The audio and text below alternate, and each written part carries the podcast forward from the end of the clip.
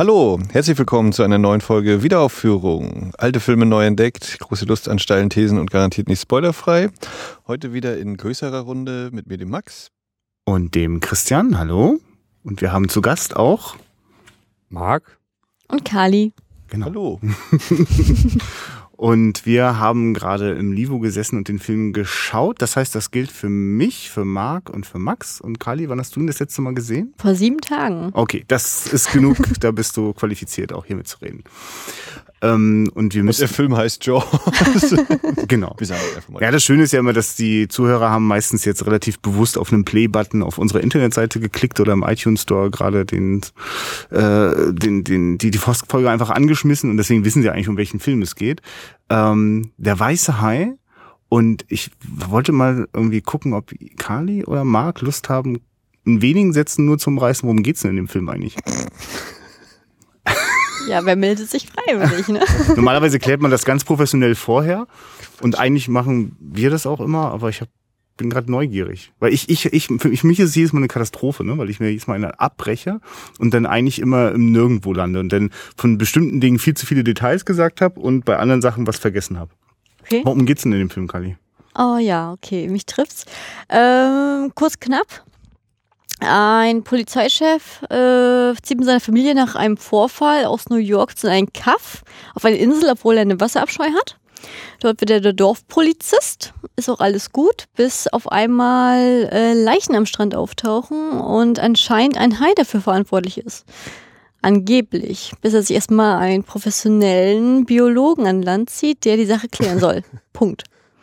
Ja, okay, aber für den Einstieg, glaube ich, ganz gut zu gebrauchen. Und interessant, dass du da doch gleich so einen Fokus drauf gesetzt hast, äh, woher Chief Bobby kommt, Ja, ja. die Backstory. Äh, weil das ist eins von den Sachen, die mir sofort ganz doll auffallen, wo ich das Gefühl habe, da, da merkt, da ist das Beste auch aus dem Roman wahrscheinlich einfach noch mit in den Film hineingerettet worden. Die, die, die Tiefe, mit der die Figuren und die Ausführlichkeit, in der die Figuren eigentlich auch eingeführt werden. Dass da so viel Platz ist für diesen Film. Es ist eigentlich, eigentlich ist es ein Horrorfilm, wo am Ende äh, das böse Tier umgebracht werden muss. Aber trotzdem kennen wir die Leute bis dahin. Eigentlich ist es. Krimi. Der, wir kennen den Mörder und der, der Mörder wird gestellt. Das ist der. Ja, es genau. ist so viel, es ist so viel und dann doch wieder nicht und dieses und jenes und das ist wahrscheinlich das, was glaube ich einen Großteil der Faszination bis heute ausmacht. Ne? Das ist eben ne, irgendwie Tier-Horrorfilm, Thriller, dann ist es ja eigentlich ne, diese normale Familiendrama. Ein Familienfilm ist drin. Es ist ungeheuer viel Komik drin in dem Film, Hm. finde ich. Aber ich war zum immer derjenige, wenn mir jemand gesagt hat, ah ja, gibt's so einen tollen Krimi, ne? Und da wissen die ganz lange nicht. Das hat mich immer nie interessiert. Aber wenn mir Mhm. einer sagt, naja, das ist so ein einäugiger Polizist und äh, der ist mit äh, einer Frau unterwegs, die irgendwie äh, sich in die Psyche von Mördern reinfinden kann, denke ich, aha, ja, interessant, erzähl mal. Also ich, ich brauche sowas, ich brauche Figuren. Ja, ja, Ich muss bei äh, Jaws, denke ich ganz oft, einfach immer an die Figuren. Also auf jeden Fall. und finde zum Beispiel auch das, was du, äh, Kali, sagst, was der Hintergrund, äh, das läuft total herrlich nebenbei. Also, woher kommen die, was ist da vorgefallen? Mhm. Was ist denn die Andeutung zum Vorfall, warum die von New York auf die Insel gegangen sind? Ich, ich kann mich sogar an gar keine Andeutung erinnern. Gibt's eine? Dass da was gewesen ist? Ja, ganz am Anfang meine ich. Erinnerung. Da wurde mal kurz gesagt, nach New York Neuanfang. Das ist halt äh, der große Sprung. Aber was genau passiert ist, das wird nie gesagt. Und ich muss auch ehrlich sagen, ich habe das Buch nicht gelesen. Also ich Nee, kann, das ist auch das weiß ich gar nicht. Also ich, hab da, ich kann da gar nicht sagen, ob das im Buch ausgeführt wird oder nicht. Das ist auch gar nicht, also das ist mir dahingestellt. Aber am Anfang ist halt dieses große, der Neuanfang. Wir, wir kommen jetzt hier an, wir richten uns jetzt hier ein, wir leben uns hier ein und das wird alles besser. Punkt. Also jetzt keine Erläuterung, nichts. Es geht einfach los. Ne? Und ja, dann wird ja auch alles besser. Ne? Ja, also. Und offensichtlich ist die Familie auch mit dem Versprechen von völliger Sicherheit dorthin gezogen. Hier kann uns nichts passieren. Ne? Also an anderen Stellen des Films äh, wird das immer wieder mal von, von Chief Bodie angedeutet. Oh, New York, wie da rumgeballert wird auf den Straßen Ja, und so. ja, allgemeine, diese, das ist ja diese ganze Einführung, wenn, wenn immer ist irgendwas los, ganz viele kleine Sachen spielen sich immer so drumrum ab, deswegen wirkt das ja so echt. Ne, hier, die, die Kinder haben den Zaun kaputt gemacht aus der Karate-Klasse, das geht doch nicht. Und hier parkt ein Auto mit dem und dem Kennzeichen, fahr das doch mal weg und so. Und dann eben, äh, wenn er dann mit äh, Hooper unterwegs ist auf dem Boden, dann in New York, äh, alle umgeschossen und tot und äh, aber hier kannst du einen Unterschied machen. Hier gibt's das nicht. Hier gibt's eben Karate-Kinder und äh, ein falsch parkendes Auto und das ist es eben das Größte. Und dann kommt halt blöderweise der Hai vorbei. Ja, gut, aber es wirkt ja auch wirklich wie heile Welt am Anfang, ne? Ja. Die Insel, der schöne Lattenzaun und dann richtig schön alles äh, ausstaffiert. Dann Verheiratet, Mutti, zwei Mutti Kinder, Vater, Kind, glückliche. Ehe, ne? Dann zwei Kinder sogar, ne? Dann halt, ja, was ist denn der groß? Hier, wie gesagt, hier, äh, was war das beim, Ma- äh, hier beim, mit dem Zaun, wie gesagt, schon was schon angedeutet wurde.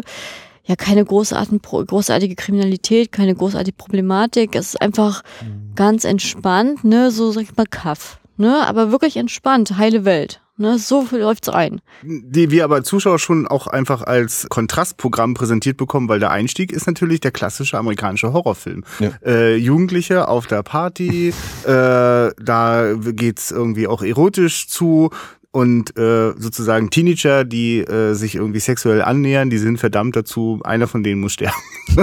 also das ist halt, äh, damit zeigt er tatsächlich ein, oder ganz zu Beginn sogar die Subjektive vom Hai ist auch schon gleich äh, die Einführung, wo wir noch gar nicht wissen, was genau Ja, das da allererste ist ja wirklich bei, beim Universal-Logo dieses diese ätherischen Wellen oder wie auch immer. Oder das ist ein Wahlsignal oder wie? Ich glaube, dass das so. Aber das ist. Wir wissen es halt nicht. Das ist halt ein mysteriöser Ort. Das ist halt. Mhm. Äh, Und das ist mir auch erstmalig überhaupt hier im Kino aufgefallen. Zu Hause hatte ich das nie mitgeschnitten. Das ist Ich muss ehrlich sagen, ich habe ja im Gegensatz zu euch die deutsche Fassung geguckt, ne? Ich habe das gar nicht mitgeschnitten. Das ist ganz am Anfang, wenn das Universal-Logo kommt, dann kommt so dieses wie so Radar oder eben ein Wal oder halt so außerirdische. Signale. Was Äh, ist wirklich das? nicht. wirklich nicht. Auch rückblickend, gar nicht. Ja. Mhm. Ich habe mir das als Jugendlicher auf eine Kassette gezogen. äh, sämtliche Soundtracks habe ich immer vom Video und daher kenne ich das Mhm. sehr genau und habe da schon gewusst oder dadurch rausgefunden, dass das über den Universal-Logo so läuft und fand das damals schon super. Also so es hat auf jeden Fall was, ja. Ne? Oder hier Sender einstellen. Mhm. Mhm. Und Also das ist auch dann, nur bei diesem Film, ne? Das ist jetzt nicht genau. generell. Nein, hat gar nichts Mhm. mit dem Universal-Logo zu tun, sondern ist schon Teil des Films. Okay. Mhm. Ja, und dann kommen eben die, die ersten Klänge, die Oktaven, die zwei, die es da gibt. Ähm, Der eine oder andere kennt es ja. Ja, also äh, genau, und die Bilder sind ja auch quasi der, der Dschungel der, der Unterwasserwelt. Mhm. So, so, also ich glaube, ich habe so, ich habe so eine Assoziation auch an diesen Anfangsgeräuschen zu dem, was ich so äh, in, in den Dschungel im Kino immer höre. Also ich habe noch nie in den Dschungel gestanden, aber Mhm. im Kino macht's da auch mal so. Es gibt, gibt so eine komische Kakophonie und äh, die wirkt irgendwie friedlich, aber trotzdem unheimlich, weil ich das nicht zuordnen kann, genau. Mhm. Ja, du hast eben sofort eben mit dem ersten Bild ja die Verknüpfung. Ne? Die, die Musik und irgendwas unter Wasser. Ja, So, vor allem solange irgend- wie man den Hai eben gar nicht sieht im Film und aber du weißt dann schon, wenn die Musik kommt, geht der Pavlovsche Reflex los, jetzt muss ja irgendjemand sterben oder was passieren. Ja, aber es ist, es ist interessant, also sehr langsam, diese Kamerafahrt, die ist so schnell wie ein Taucher.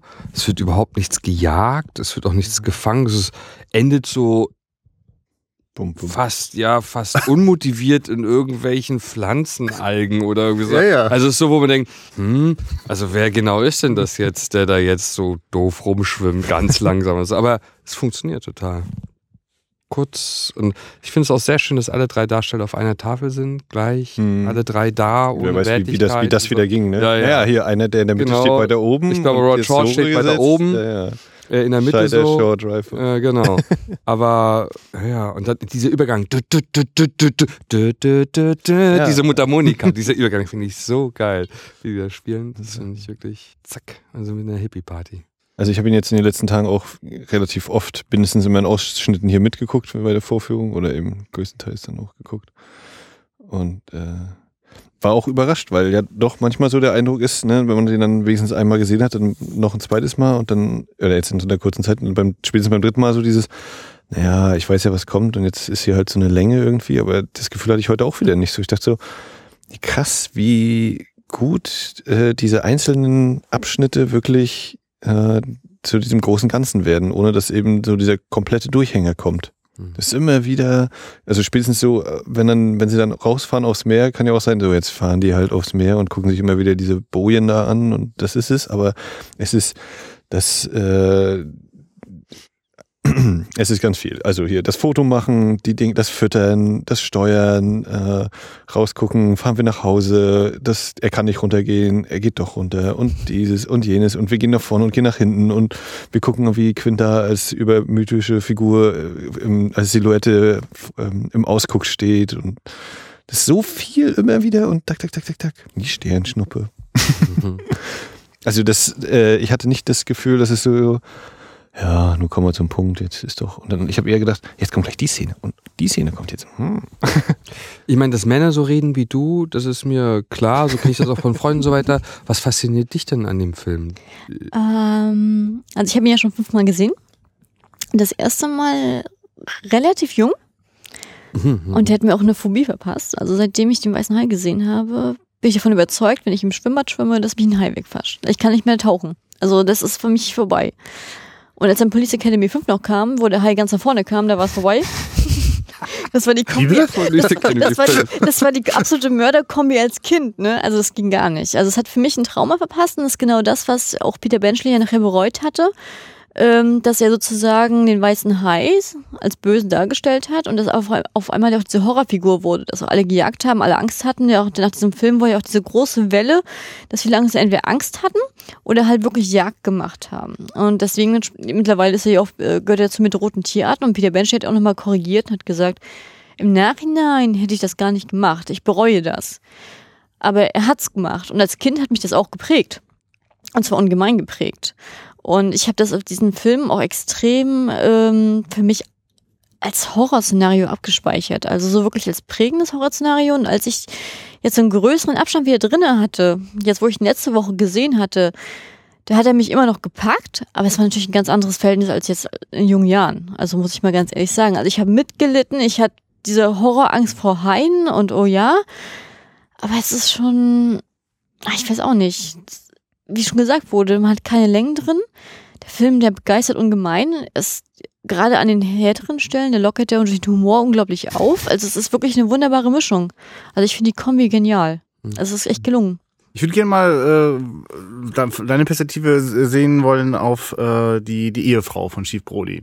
Die ist ja, also wir haben ja eigentlich einen, einen ziemlich genau zweigeteilten Film. Ne? Also die, mhm. die erste Hälfte ist, äh, äh, Chief Brody versucht irgendwie auf dieser, äh, an diesem kleinen Ort das alles zu managen gegen all die, der Bürgermeister, der auf gar keinen Fall will, dass die äh, Strände geschlossen werden, weil gleich ist, äh, äh morgen ist Tag der Unabhängigkeit, 4. Juli, äh, das muss, das ist ein Riesengeschäft. Ne? Und äh, äh, das ist also dieses Drama, das sich da ab, äh, also weil natürlich dann gibt es Vorfälle, da sterben Kinder, äh, das spitzt sich immer weiter zu und irgendwann muss es diesen Weg, okay, wir müssen das Vieh jetzt jagen und da gibt's diesen einen Typen, den Quint, der kann das. Aber das sind einfach wirklich, es sind eigentlich wirklich fast auch zwei, zwei Filme. Und in diesem ersten Film ist die, ist die Ehefrau von Chief Brody ziemlich präsent. Die ist so ein Stück weit auch so der Anker, ne? Äh, äh die ihn immer wieder äh, auch so, ähm, so den Mann unterstützt und äh, auch, auch wieder so, mh, mm, also ein Stück weit mitgeht, aber dann auch diejenige ist, die natürlich dann, als das erste Mal auch die eigenen Kinder bedroht worden sind von diesem Hai, äh, dann äh, auf den Vorschlag, bring die Kinder nach Hause. Ja. Nach Hause New York. also sozusagen auch schon gleich ja dieses Du, hier sind wir offensichtlich auch nicht sicher, dann lass uns lieber wieder zurück nach Hause gehen. Nee, nee, wir bleiben hier. Ähm, und diese Frau ist dann auch diejenige, die dann unter Tränen wegläuft, äh, wenn ihr Ehemann das Boot besteigt. Ja, diese zweite wenn, Film. Wenn Quint ihr noch den schönen Spruch mitgibt, vor allem, ja. Was, Was sagt er? Uh, here lies Mary Lee, died with 103, kept her virginity for 15 years, not a bad record for this. Also, ne, die mit 15 dann eben äh, ihre Jungfrau, Jungfräulichkeit verloren hat. Wo Steven Spielberg dann zu ihm ankam, Robert, äh, du musst mir sagen, woher du das hast, müssen die Rechte sichern. Ach, das habe ich auf dem Grabstein in Irland gelesen.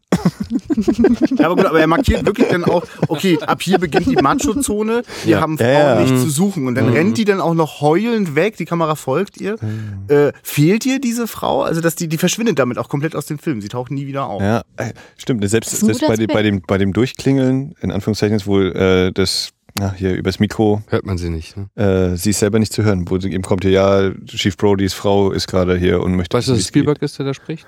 Ja, das hatte ich, ja. hatte ich mit Mudu mich vorhin auch noch mal kurz unterhalten. Ich habe es immer noch nicht, ich dachte mir, es wäre am Strand, wenn irgendeine Durchsage ja, ist. Aber und jetzt war ich auch der oh, das klingt ja nach ihm. Mhm. Ja, genau.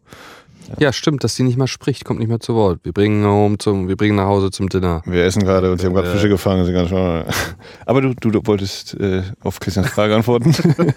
ja, das ist eine gute Frage. Das ist wirklich eine gute Frage. Äh, ich habe in der Zeit überlegt, wie ich sie empfunden habe als Figur. Hm. Und zwar am Anfang fand ich sie sehr stereotyp.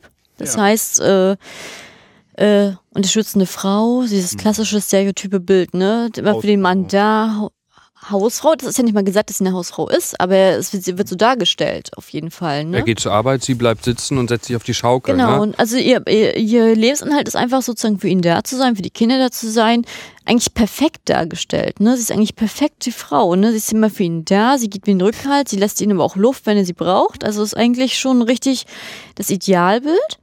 Und trotzdem, ähm, ja, Das Interessante das, ist ja. das variiert ja auch gar nicht. Ne? Das ist ja letztendlich so, äh, Entschuldigung, wenn ich jetzt unterbreche. nee, ist ne? ne? ähm, es ist ja wirklich so, sie ist ja das Idealbild und alles und ja, du hast recht, du hast recht und aber jetzt sind wir ganz entspannt, sind wir ganz entspannt und dann diese Szene, wo es so aufgelöst wird, dieser Knackpunkt kommt, ne, wo sie, wo er dann mit den Büchern da, äh, sich da äh, beliest, ne, was Haie anrichten kann, sie Michael. das dann sieht und der Michael im Boot sitzt. Michael Das ist ja- aus dem Wasser. Das ist ja auch, das entbehrt ja auch nicht einer gewissen Komik, ne? Das war ja wirklich eine unglaublich lustige Szene, aber natürlich auch eine äh, äh, extrem ernsthafte Szene, ne? Wo sie ja meinte, oh Gott, oh Gott, oh Gott, was kann denn passieren? Was ja auch jeder nachvollziehen kann, weil wenn sein Kind da drin sitzen würde, also wir hatten ja alle Muffensausen, ne? Seien wir mal ehrlich, ne? Aber ähm, ja, aber nachher ist sie weg. Hm. Ne, und ich muss, ich hatte gerade das Problem gehabt, muss ich jetzt gestehen. Ich habe nach dem Film, weil ich so angefixt war, Teil 2 und Teil 3 gesehen.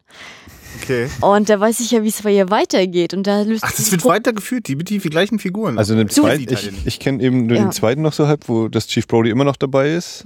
Ja, sie ja auch. Und das, sie musste ich jetzt gerade mal für mich sortieren. Was ist denn jetzt im ersten, was war jetzt im zweiten drinne? Weil im zweiten, der, da löst sich diese Problematik komplett auf. Also da ist es komplett diese Sache weg.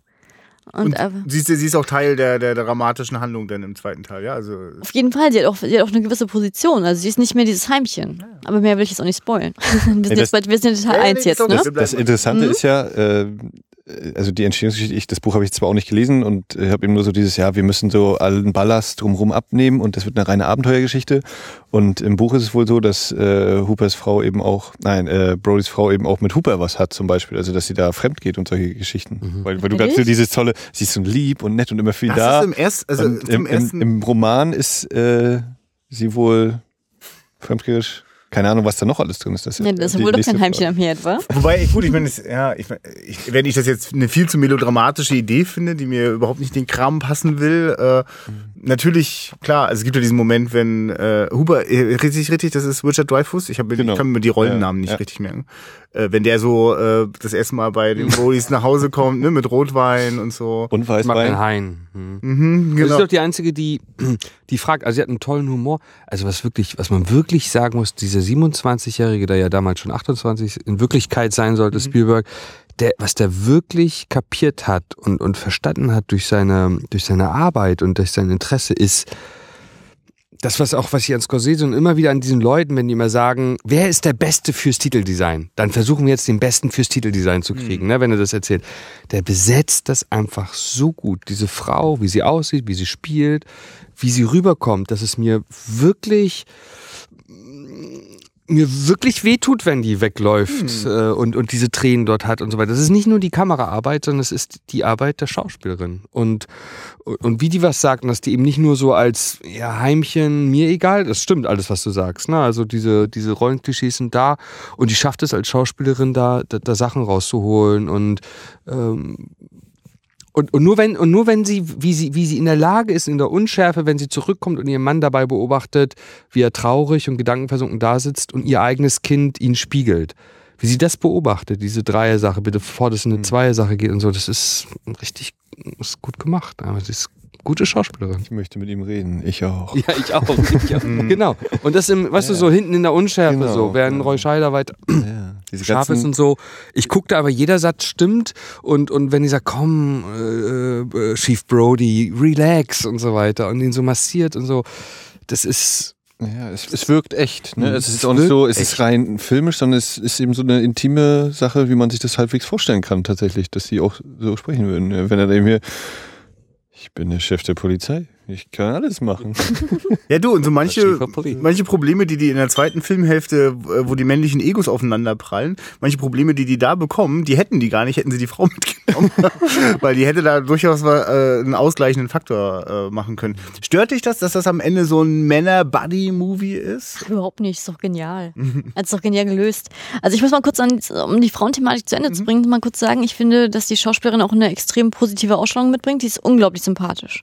Und zwar auch schon so von den kleinen Gesten, also was Marc schon gesagt hat, das ist unglaublich sympathisch. Diese Ausstrahlung schon auch mit kleinen Gesten. Denn natürlich auch diese, diesen trockenen Humor, den sie auch mitgekriegt hat, an verschiedenen Ecken. Das ist ja nicht nur Sounds einmal. Like you're Das, from New York. Am Anfang hier. ja, es ist Wahnsinn. Aber Auch hier, ja, was war denn das allererste, diese Anfangsszene nachher hier mit dem, er mit dem Licht, ne? Ja, so Emmet, Lichtaufall. sagt man. Warum ist das hier? Garten. Nee, nee, erst, warum, warum ist das hier ja. so hell? Ja, wir haben das Haus im Herbst besichtigt. Jetzt ist Sommer. Ja. Und wo sind die Kinder? They're in the yard, Ja. not far from the car. da. Was ist das sound? Like from New York. Das bestätigt nun mal das Thema Kaff, ne? Mhm. Aber Das ist super. also, Diese, diese ersten Zeilen, dieses erste Drehbucharbeit, um das ganz klar zu machen, sag mal, warum ist denn hier wieder aufwacht und so weiter, das ist so geil, die Information. Dann diese beiden Telefone, der ist wichtig, der Typ, der ist aber noch nicht ganz durch. Jeder scheiß Geste erzählt genau das. Bring mir die Tasse zurück, das ist das kleinste, weißt du, das ist das Problem, was die haben, dass er bloß die Kaffeetasse zurückbringen muss, die er sich ins Auto mitnimmt. Das ist diese Veränderung, von- also das alles, wie du sagst, das alles so nebenbei erzählt wird und so weiter, das ist super. ich muss ehrlich sagen, mit den zwei Telefonen, was du jetzt ansprichst, ne, ich fand das genial. Das hat mich ein bisschen an Batman erinnert, ne? Ich habe ja gewartet, dass das Telefon rot leuchtet. Ja, Also, ja, ja. das war echt der Hammer. Ich finde diese Prioritäten setzen, ne, wo, kann man, wo man sich auch fragt, das soll, ist das jetzt filmisch oder gab es das echt? Also das ist, das muss doch filmisch sein. Es gab doch niemand zu Hause zwei identische Telefone, die untereinander hängen oder Naja, wie Ja. ist der? Polizei und privat vielleicht? Das ist ja, aber auf deswegen. einer Insel. Tja. Also Nur auf einer Insel hast du dann noch eine zweite Leitung am Start. In der großen Stadt kommst du nicht auf so eine Idee. Es ist die Insel, ne? Nee, aber das fand ich auch schon genial gemacht und in, der- Detailarbeit und ähm, was du, um jetzt mal auf dich wieder zurückzukommen, Christian, ähm, dieses Dreierfinale. Ich finde, die sind so, auch wenn sie jetzt verzankt waren, total eingespielt letztendlich vom Dreh. Also es ist eine Harmonie trotzdem spürbar, die wirklich ansteckt. Also auch dieses, ähm, ich kann mir auch Rollennamen auch nicht merken, deswegen habe ich jetzt auch Probleme an dieser Stelle. Ähm, Richard Dreyfuss und Show? danke. Äh, dieses, ich sag jetzt mal, Katze und Hund mäßige. Ne? Dieses, wir können zwar miteinander reden, aber eigentlich irks. Ne? Und äh, das kommt auch wunderbar rüber und das macht unglaublich Stimmung. Also es macht auch unglaublich Spaß, das auch zu beobachten. Also muss ich echt sagen, das ist eine geniale Kombi. Und äh, dazwischen noch Roy Scheider mit seinem, ich sag jetzt mal, er versucht autoritär zu sein als Polizeichef, er will helfen, aber diese unglaubliche Angst vor Meer, die unglaubliche Angst vorm Hai, wo ja immer wieder erwähnt wird, wir brauchen ein größeres Boot, wir brauchen ein größeres Boot, wollen wir nicht doch nochmal zurück ein größeres Boot holen? Unglaublich. Und dann kommt die Komik, ne? Das ist wirklich dieses, durch dieses Verhohlte, diese Komik hervorrufen, ne? Genial. Einfach so absolut genial. Gerade auch mit dem, mit dem Wasser und Brody, der der Wasserscheu ist, wie, wie das auch eben ganz viele kleine Sachen immer erzählt werden, eben bei dem, bei dem Dreiergespräch, wenn seine Frau, er und äh, Hooper dann zum Abendessen und dann, ja, äh, Martin sitzt immer im Auto, wenn wir mit der Fähre übers Wasser fahren. Dafür gibt's auch irgendein ein Trauma in der Kindheit. Ja, Drowning. Weg. Wenn er, dann, wenn er dann am Strand ist, wenn er am Strand ist und der, der Kinderjunge äh, muss dran glauben und wir dann vorläuft und da kommt die kleine, so eine Miniwelle am Ufer und er geht noch die drei Schritte zurück, damit auch ja nicht ein, ein Spritzer Wasser abkriegt und wieder dann eben nachher holt er seinen eigenen Jungen aus dem Wasser, ist schon die erste Kontakt und dann, wenn er rückwärts im Boot hinfällt und so auf dem Rücken liegend da im Wasser, wie so ein Käfer halt.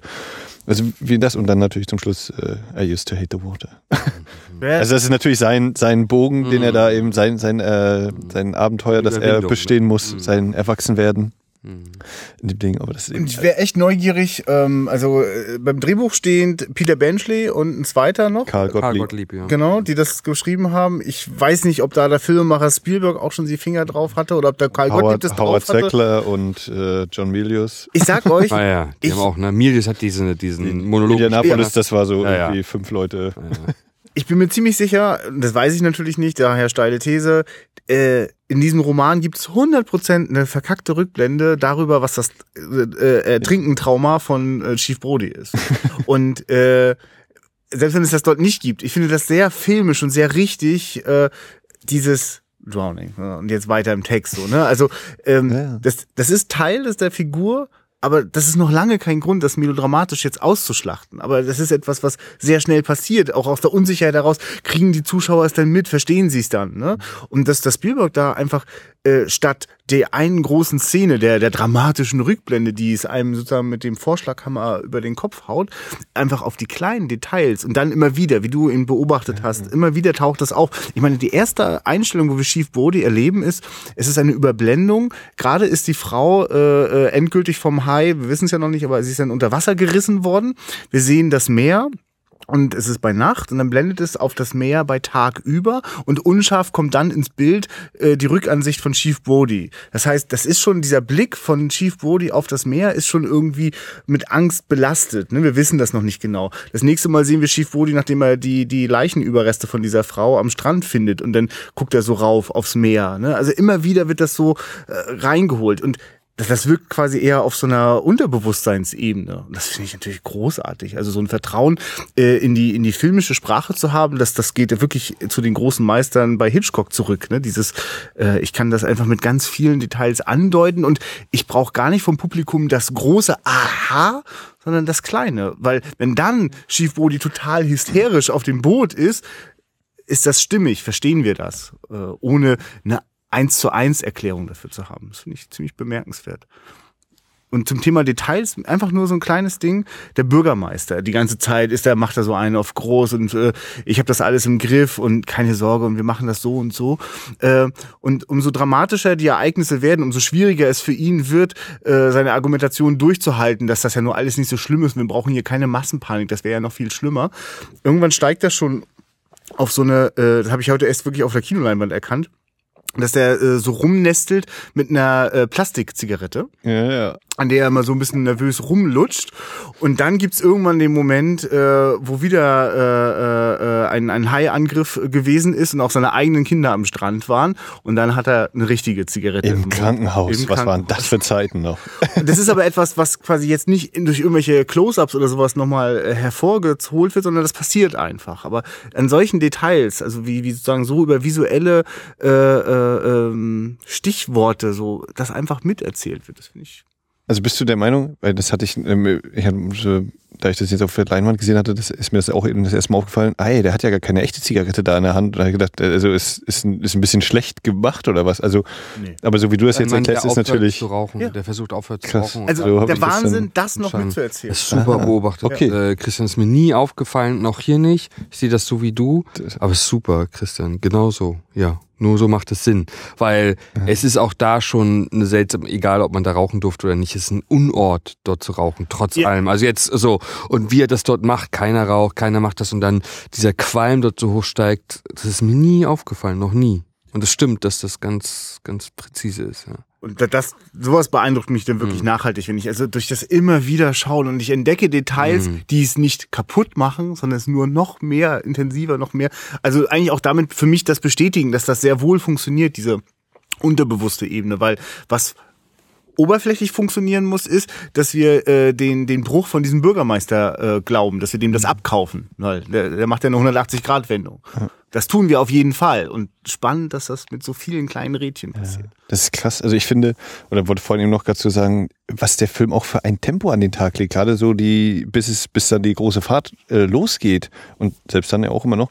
Ähm, äh, und trotzdem eben diese ganzen Details immer noch. Also wenn ich schon allein denke, Chief Brody kommt zur Arbeit, geht wieder raus und dann die, der, der Auf, der Marsch, der da gerade stattfindet und die Leute, die auf ihn einquatschen und da und es ist eigentlich immer mindestens zwei Stimmen, die, die man hört und eine ist eigentlich so, die dieses Wichtige erzählt, aber äh, und das ist eben das, was wahrscheinlich den guten Regisseur dann ausmacht, dass eben äh, dadurch ist Exposition und alles wirkt irgendwie echt und äh, nicht, nicht so wie, jetzt brauchen wir schnell jemanden, der hier kurz erzählt, was überhaupt los ist und so.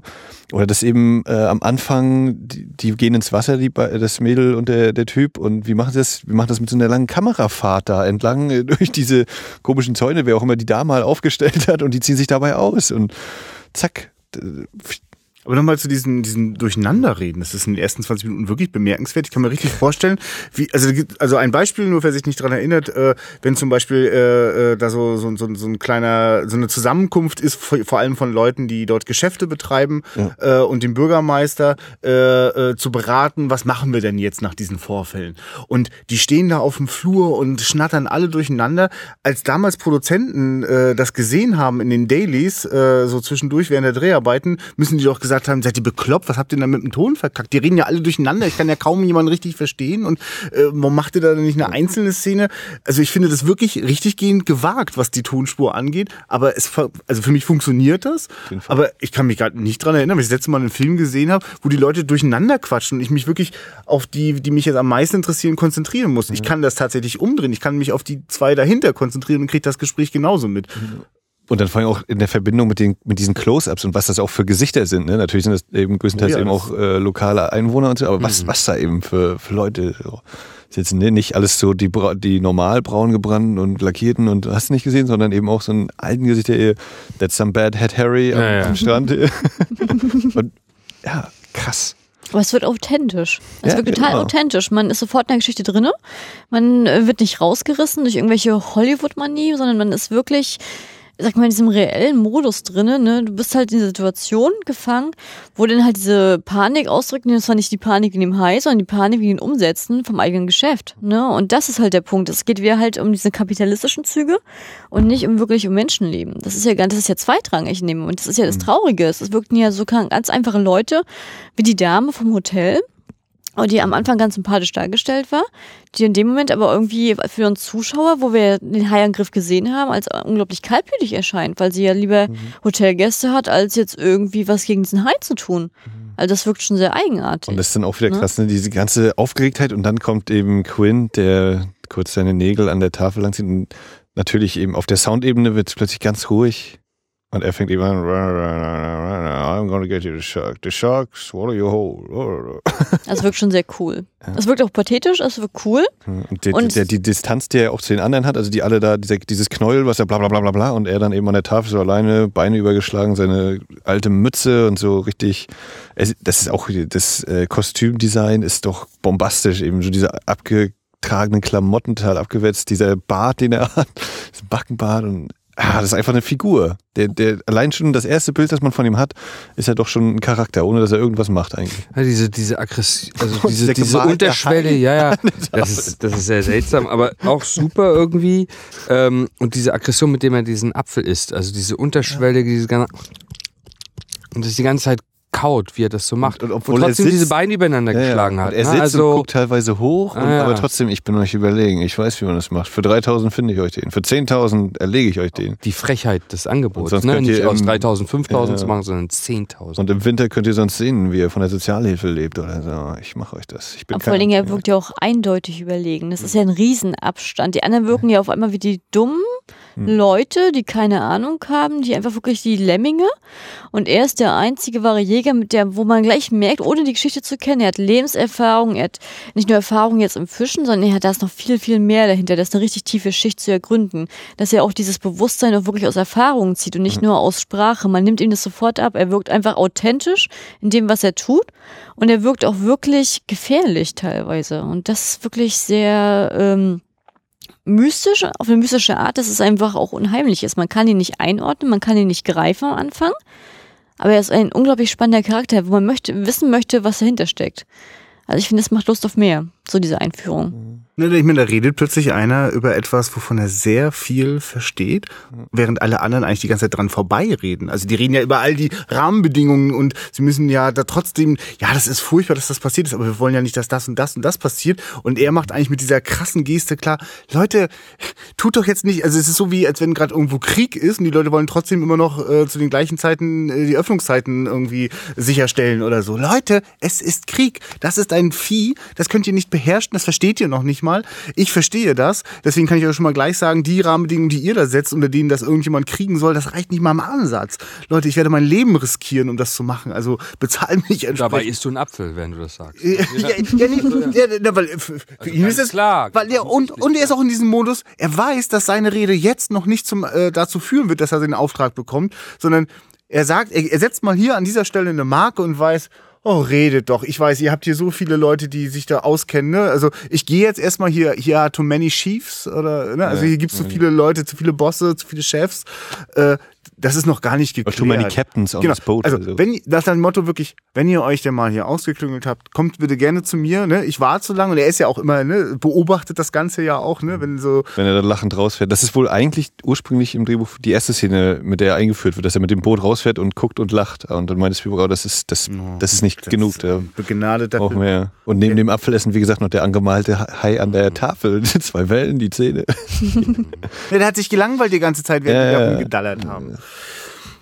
Weil, weil vorhin dieses Wort mit authentisch auch reinkam. Ich finde das ziemlich bemerkenswert, äh, wie das gefilmt und aussieht und, und wie das mit den ganzen äh, lokalen Menschen äh, besetzt ist, mit, mit, mit lauter Laien. Ja. Ähm, wenn, wenn die ganzen äh, Leute nach, äh, äh, wie heißt das? M Amity? Amity, Amity. Amity Island. Amity Island, genau. Wenn die dort alle die, eine große Fähre schleppt, die da in rauen Mengen an und das ist wirkt fast dokumentarisch, ne? Also wie die Leute da ankommen und ihr ganzes Zeug dabei haben und äh, also einerseits wird das schon aufgebaut, so dieser dieser dieser ganze unkontrollierbare Menschenhaufen.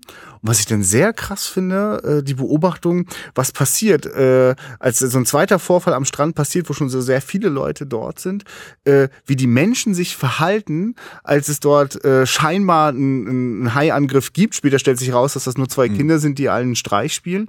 Aber äh, dort werden alte Leute niedergetrampelt, äh, Männer reißen äh, irgendwelchen kleinen Kindern die Luftmatratze weg, um selber schneller an Land zu schwimmen.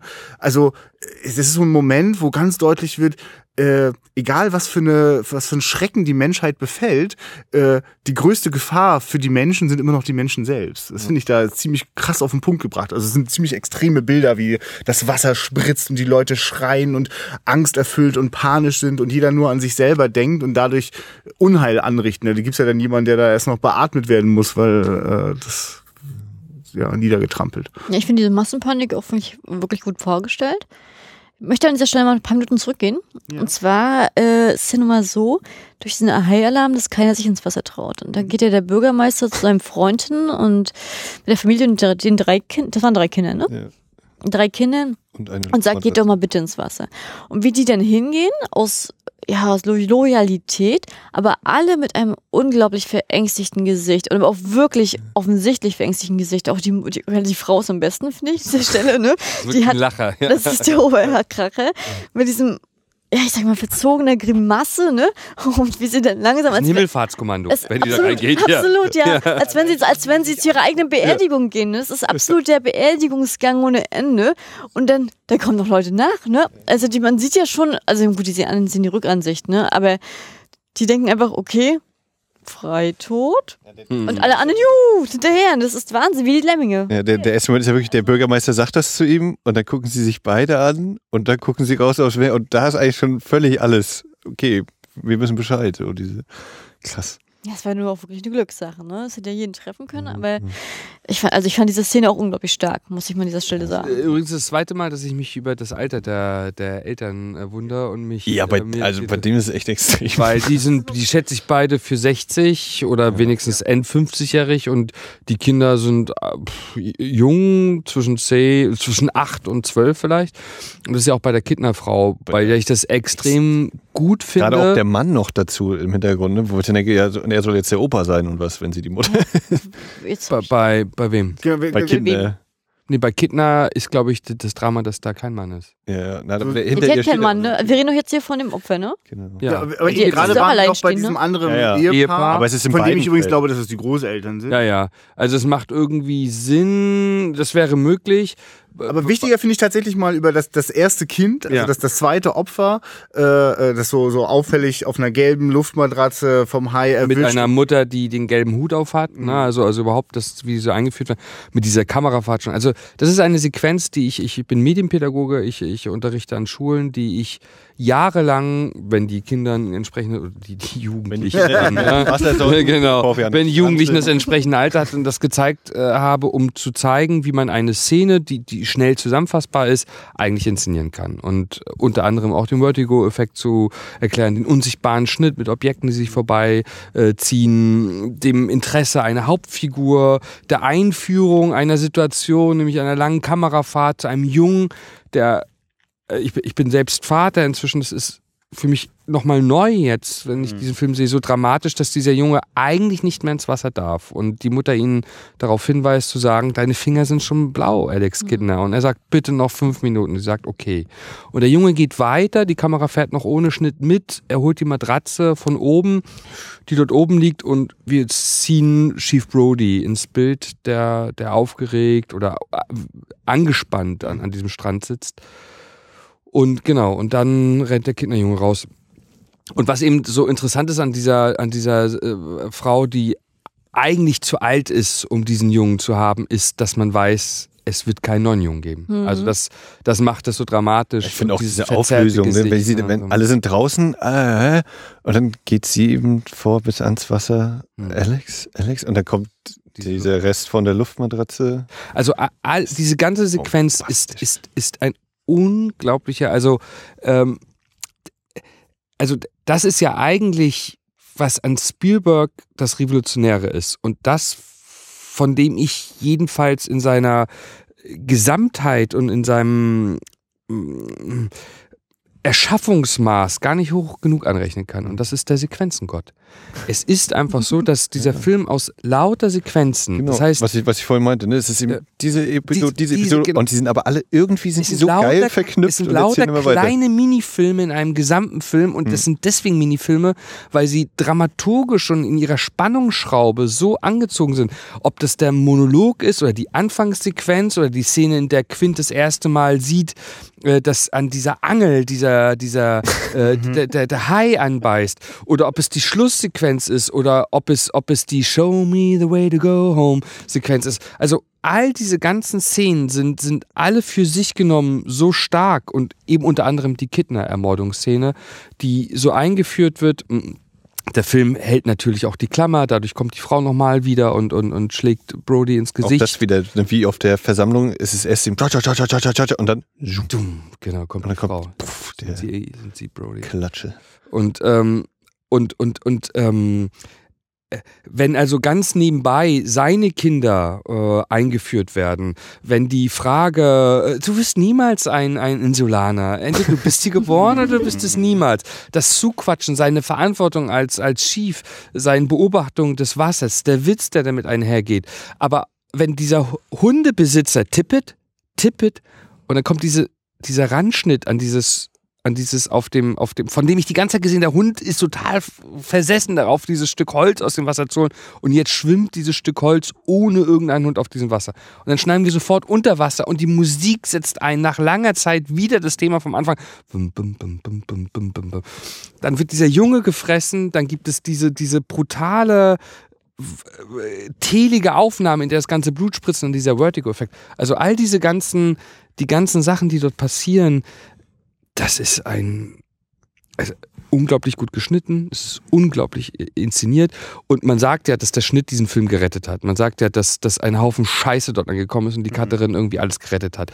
Aber wenn ich sehe, was dort inszeniert ist und was gedreht worden ist und welche Figuren wie am Strand sind, dann kann sein, dass der Schnitt viel gut gemacht hat, aber da ist ein junger Mann, der in jeder Scheißsekunde weiß, Du, ich sage dir, das ist so eine Bemerkung, dass wenn ein Regisseur gerade nicht in der Nähe ist, wie, wie Steven Spielberg, äh, kann so ein Material nur wie ein Haufen Scheiße aussehen, weil man muss schon sehr genau wissen, was man damit vorhat. Aber wenn ich jetzt sehe, was da äh, zusammengesetzt worden ist, sehe ich auch die Vision, die schon beim Drehen dabei war. Also ich kann mir auch vorstellen, dass Leute wie Peckinpah oder Orson Welles quasi Material produziert haben, wo Leute, die das Drehbuch nicht kannten, die nicht wussten, was der Regisseur damit vorhat. wo ist denn der Establisher? Hier ist kein Establisher. Ja, ja, genau.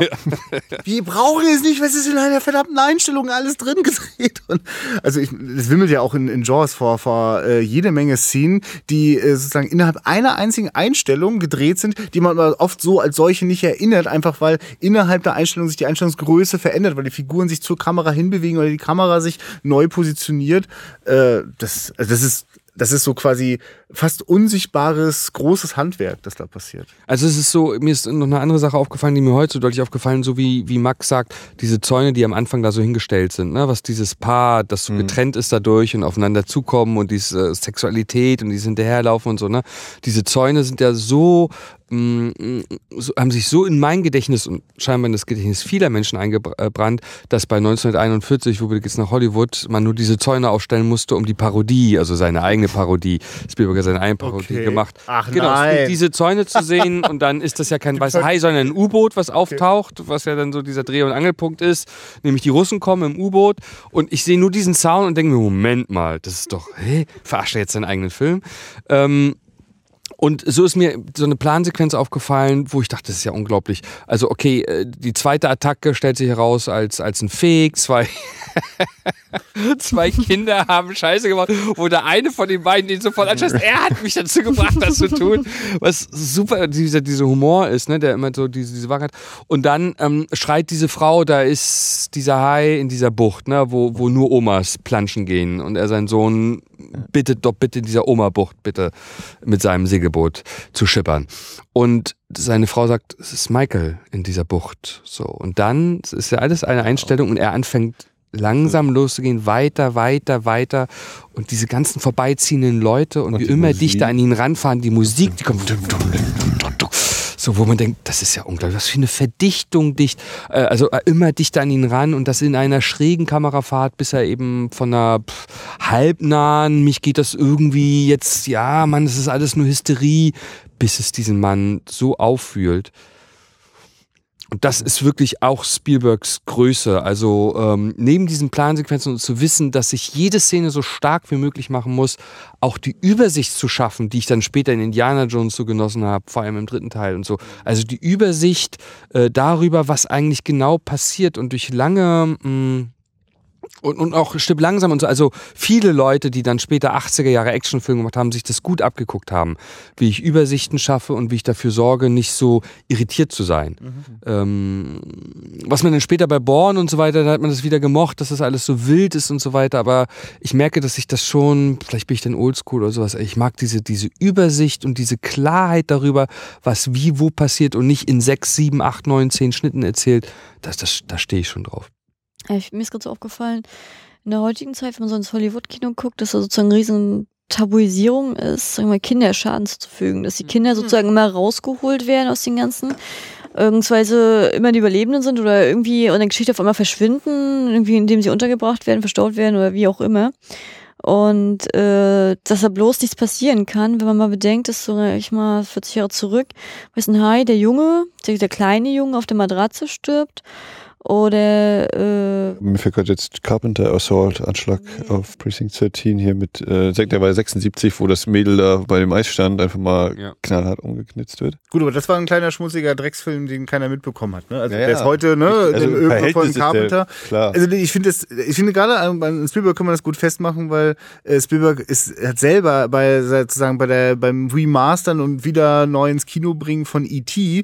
Äh, fängt er an, äh, eine Szene so zu verändern, wo ursprünglich äh, die Waffen von Erwachsenen auf Kinder gerichtet waren, ohne dass da dann weiter was passiert ist, die so digital zu verändern, dass die Leute keine Waffen mehr in der Hand haben, sondern Funkgeräte, weil ihm das heute aus heutiger Sicht eine unnötige, äh, brutale Bedrohung äh, äh, vorkam. Ne? Also Und der Knaller ist ja, hier im Weißen Hai haben wir es ja auch, wie die, die Jungs, die sich eben als, als Haie ausgeben, dann da stehen und dann Ja. sehen wir da mehrere Gewehre Genau. auf die gerichtet, ne? Und äh, ich bin sehr froh, dass zu keinem Zeitpunkt Spielberg da die Idee hatte, dass er das nochmal nachträglich verändert. Oder halt, also ich kann mir vorstellen, dass ihm wahrscheinlich aus heutiger Sicht das nicht mehr so in den Kram passt, dass da so ein Kind, also wirklich ja blutig äh, äh, äh, getötet wird. Äh, ich, ich finde das auch ein ko das ist ein komisch, also ich, ich finde das was immer heuchlerisch. Also ich habe jetzt überhaupt kein besonderes Bedürfnis, äh, sterbende Kinder auf der Leinwand zu sehen, aber äh, ich, na, ich, aber ich finde das, also na, finde, manchmal finde ich, ist das ein ja, es ist wirklich wie so ein Tabu, wo ich mir nicht, also ich müsste jetzt mal einen Film finden, der sich dann wirklich um, um was beschneidet, weil er das sich jetzt aus irgendwelchen Gründen nicht erlaubt oder das irgendwo anders rauslässt. oder so. Ja, also ich, ich finde es auch problematisch, aber bei E.T. kann ich es extrem, es ist der Kinderfilm.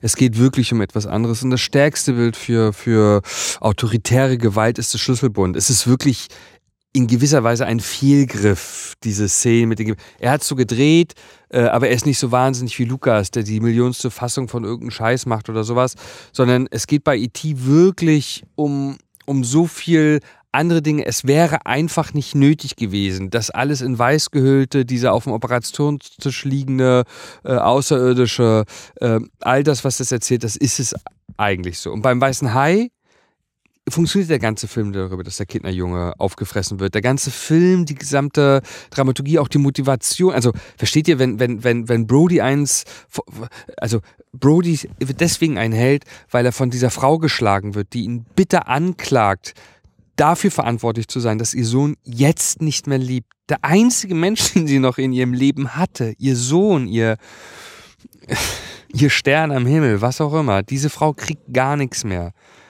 Und dann sagt der Bürgermeister, ja, es ist nicht deine Schuld. Doch, es ist meine Schuld. Schnitt und er sitzt zu Hause in seiner Familie und sein Sohn spiegelt ihn. Er hat das noch. Also ist diese Szene, so schön sie auch ist, ist voll Schuld gepackt, weil er hat seinen Sohn noch, der ihn und so, ne?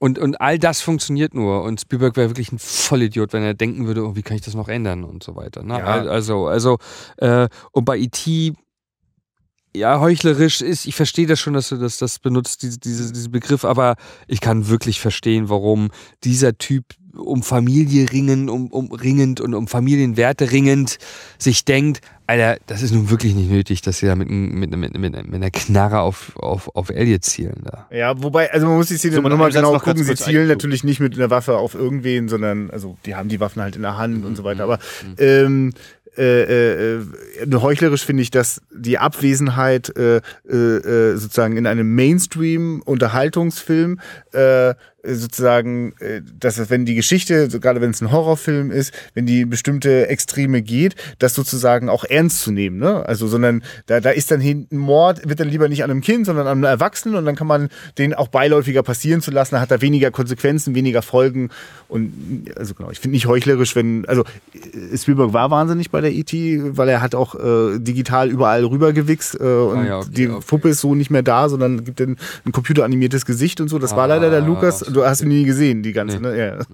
So, Aber er hat es so. auch wieder rückgängig gemacht, wenn ich mich nicht Ja, du kannst der, halt auch Waffen. die andere Fassung kaufen, aber äh, Also er hat das dann auch so halbwegs gesagt, okay, war scheiße mit dem äh, Handy, egal, aber äh, nerdiges. Äh, es gibt eine Kinofassung, in der er digital rübergegangen ist, in der er eine neue Szene erfunden hat, in der es einen komplett digitalen äh, Mhm. gibt und so. Also das ist schon, das ist schon ein krasser Scheiß. Aber ich finde es interessant, es stirbt erst ein- eine Frau, dann Mhm. ein Kind, den Hund mal so halb in Klammern und dann gibt es drei Männer, die sterben. Ne? Also auch was das vielleicht aussagt. So. Aber krass, mit inklusive Hund dann auch eine komplette amerikanische Familie einmal ist schon. Was ist denn eigentlich, ich habe heute die ganze Zeit überlegt, Spielberg hat doch nach, nach äh, Testvorführung gesagt, ein, ein Hit kriege ich noch. Ich kriege noch einen Moment, wo die Leute nochmal zusätzlich schreien und er irgendwie von, ich weiß nicht von wem, diesen Pool äh, dann in seinem Pool gedreht. Welche Szene ist denn da? Na, ist die mit Ben dem, Gardner? die Ben Gardner sagt mit seinem Köpfchen Hallo. Ach so. Er ist so ein bisschen kopflos unterwegs. Und die Genau. hat er irgendwie zehnmal noch umgeschnitten gefühlt, äh, bis er das dann endlich hatte. Ein bisschen früher, ein bisschen später, mit Musik, ohne Musik, Ausleuchtung. Und Aber nur das Auftauchen von Ben Gardner war, war noch nicht drin. Der Rest ist doch alles echt, also der ist doch auch ohne Pool gedreht, oder? Also Ja. das haben die doch jetzt, ja. genau. Nur das, das da Also rauskommt. später da. Ja. Ich, ich finde das sehr seltsam, weil ich mich natürlich frage, wieso fehlt im Auge? Also hat der Hai das rausgezutscht oder, oder also entweder die Gesicht, das Gesicht ist weggefressen oder also das ist mir zu filig, äh, seltsam Das ist, filigran. raus, hab da das einige rausgesprungen, das ist rausgesprungen, als, als er ihm das weggewohnt, da war so ein Druck, da musste das Auge wegfliegen. Ja, ja, das schon- ah! Also Ich habe es ganz anders gesehen. Ich habe das ganz anders gedacht. Also auf jeden Fall bin Ich ich auch heute wieder zusammengezuckt, Mhm. weil der, Ja, ja, es ist natürlich. ein Ja. Jumpscare und aber es haut immer wieder rein und du weißt, jetzt, jetzt, na, doch, da, ja, aber Mhm. da war es schon wieder. Ja, aber gerade wenn man vorbereitet ist, erschreckt man sich am meisten. Ne? Also ich habe das anders gedacht. Ich habe gedacht, äh, da liegt ja schon ein, zwei Tage. Da haben die kleinen Fischchen sich bedient und Mampf, Mampf, Mampf gemacht. Also äh, Ja, aber es ist ja immer noch der Abend, äh, wo sie wiedergekommen sind. Den, also der Tag war, alle fahren raus mit Dynamit und mit viel zu viel und besoffen und holen, fangen eben einen Hai. Und abends ist Hooper dann bei, bei Roy Scheider und sagt hier, wir gehen jetzt nochmal da gucken nach. Und das ist immer noch die gleiche Nacht am, im Anschluss an diesen Tag. Und wir fahren jetzt nochmal schnell raus, um zu gucken. Und ich will nochmal, auch dies, auch das ja gut, wieder, aber ne? wenn du jetzt einen Schwarm von kleinen Fische hast, dann können die auch trotzdem schnell Ja, fressen. okay. Also das ist ja nicht der Punkt. Aber, aber Also- so dieses, dieses auch, äh, jetzt haben sie den Hai aufgeschnitten.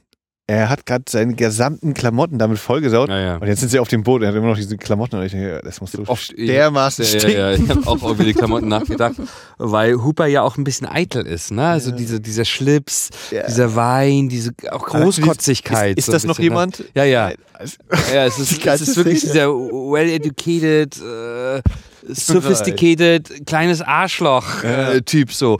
Und dann aber so, das macht ihn ja auch irgendwie so sympathisch, dann einfach nur diese Handschuhe anzuziehen und dann das aufzuschneiden und dann in dieser Suppe. Aber es stinkt so, also er spielt ja auch den Gestank so über, über die Diese Maßen. ganze Menschlichkeit, die da reinkommt, weil wenn, äh, wenn er sich die tote Person angucken will und der Moment, wo der Bestatt oder der, der Pathologe das, diesen kleinen, diese kleine Gefäß rausholt und wo der Zuschauer dann so eine Sekunde, ja, wo ist denn, oh, da ist aber nicht mehr viel übrig. Ne? Wo, wo es so langsam Klick macht bei einem selbst und wir dann auch da wieder, do not smoke here, please, thank you, can I have a, a Ich finde, ich finde das ist ein Paradebeispiel dafür. Dieser Raum ist unmöglich. Also man würde, äh, also sämtliche Filmemacher von heute würden einen, einen, einen ganz anderen Raum wählen. Dieser Raum ist ganz klein. Es sitzen dort diese drei Leute. Diese Art spielt keine große Rolle. Ist eher so ein, äh, ein, ein, unsympathischer Blödmann, von dem man genau weiß, dass er die Shark Attack in, in, in irgendein so äh, Bootsunglück umgewandelt, Bootsunfall, äh, Bootunfall äh, umgewidmet hat. Ähm, und Hooper wird ja eingeführt und hat dieses, äh, also das Diktiergerät, Brody, der dort steht, ähm, und wie, wie, wann wer was wechselt, wer welche Plätze wechselt. Es macht auch nicht unbedingt viel Sinn, dass das Hooper auf die andere Seite geht, dann, um sich das anzugucken.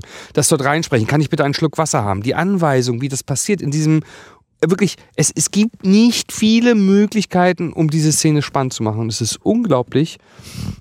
Ich habe schon öfter darüber nachgedacht, wie diese Szene inszeniert ist. M- Mit allen Tricks natürlich, ne? Also hier rauchen bitte nicht und so.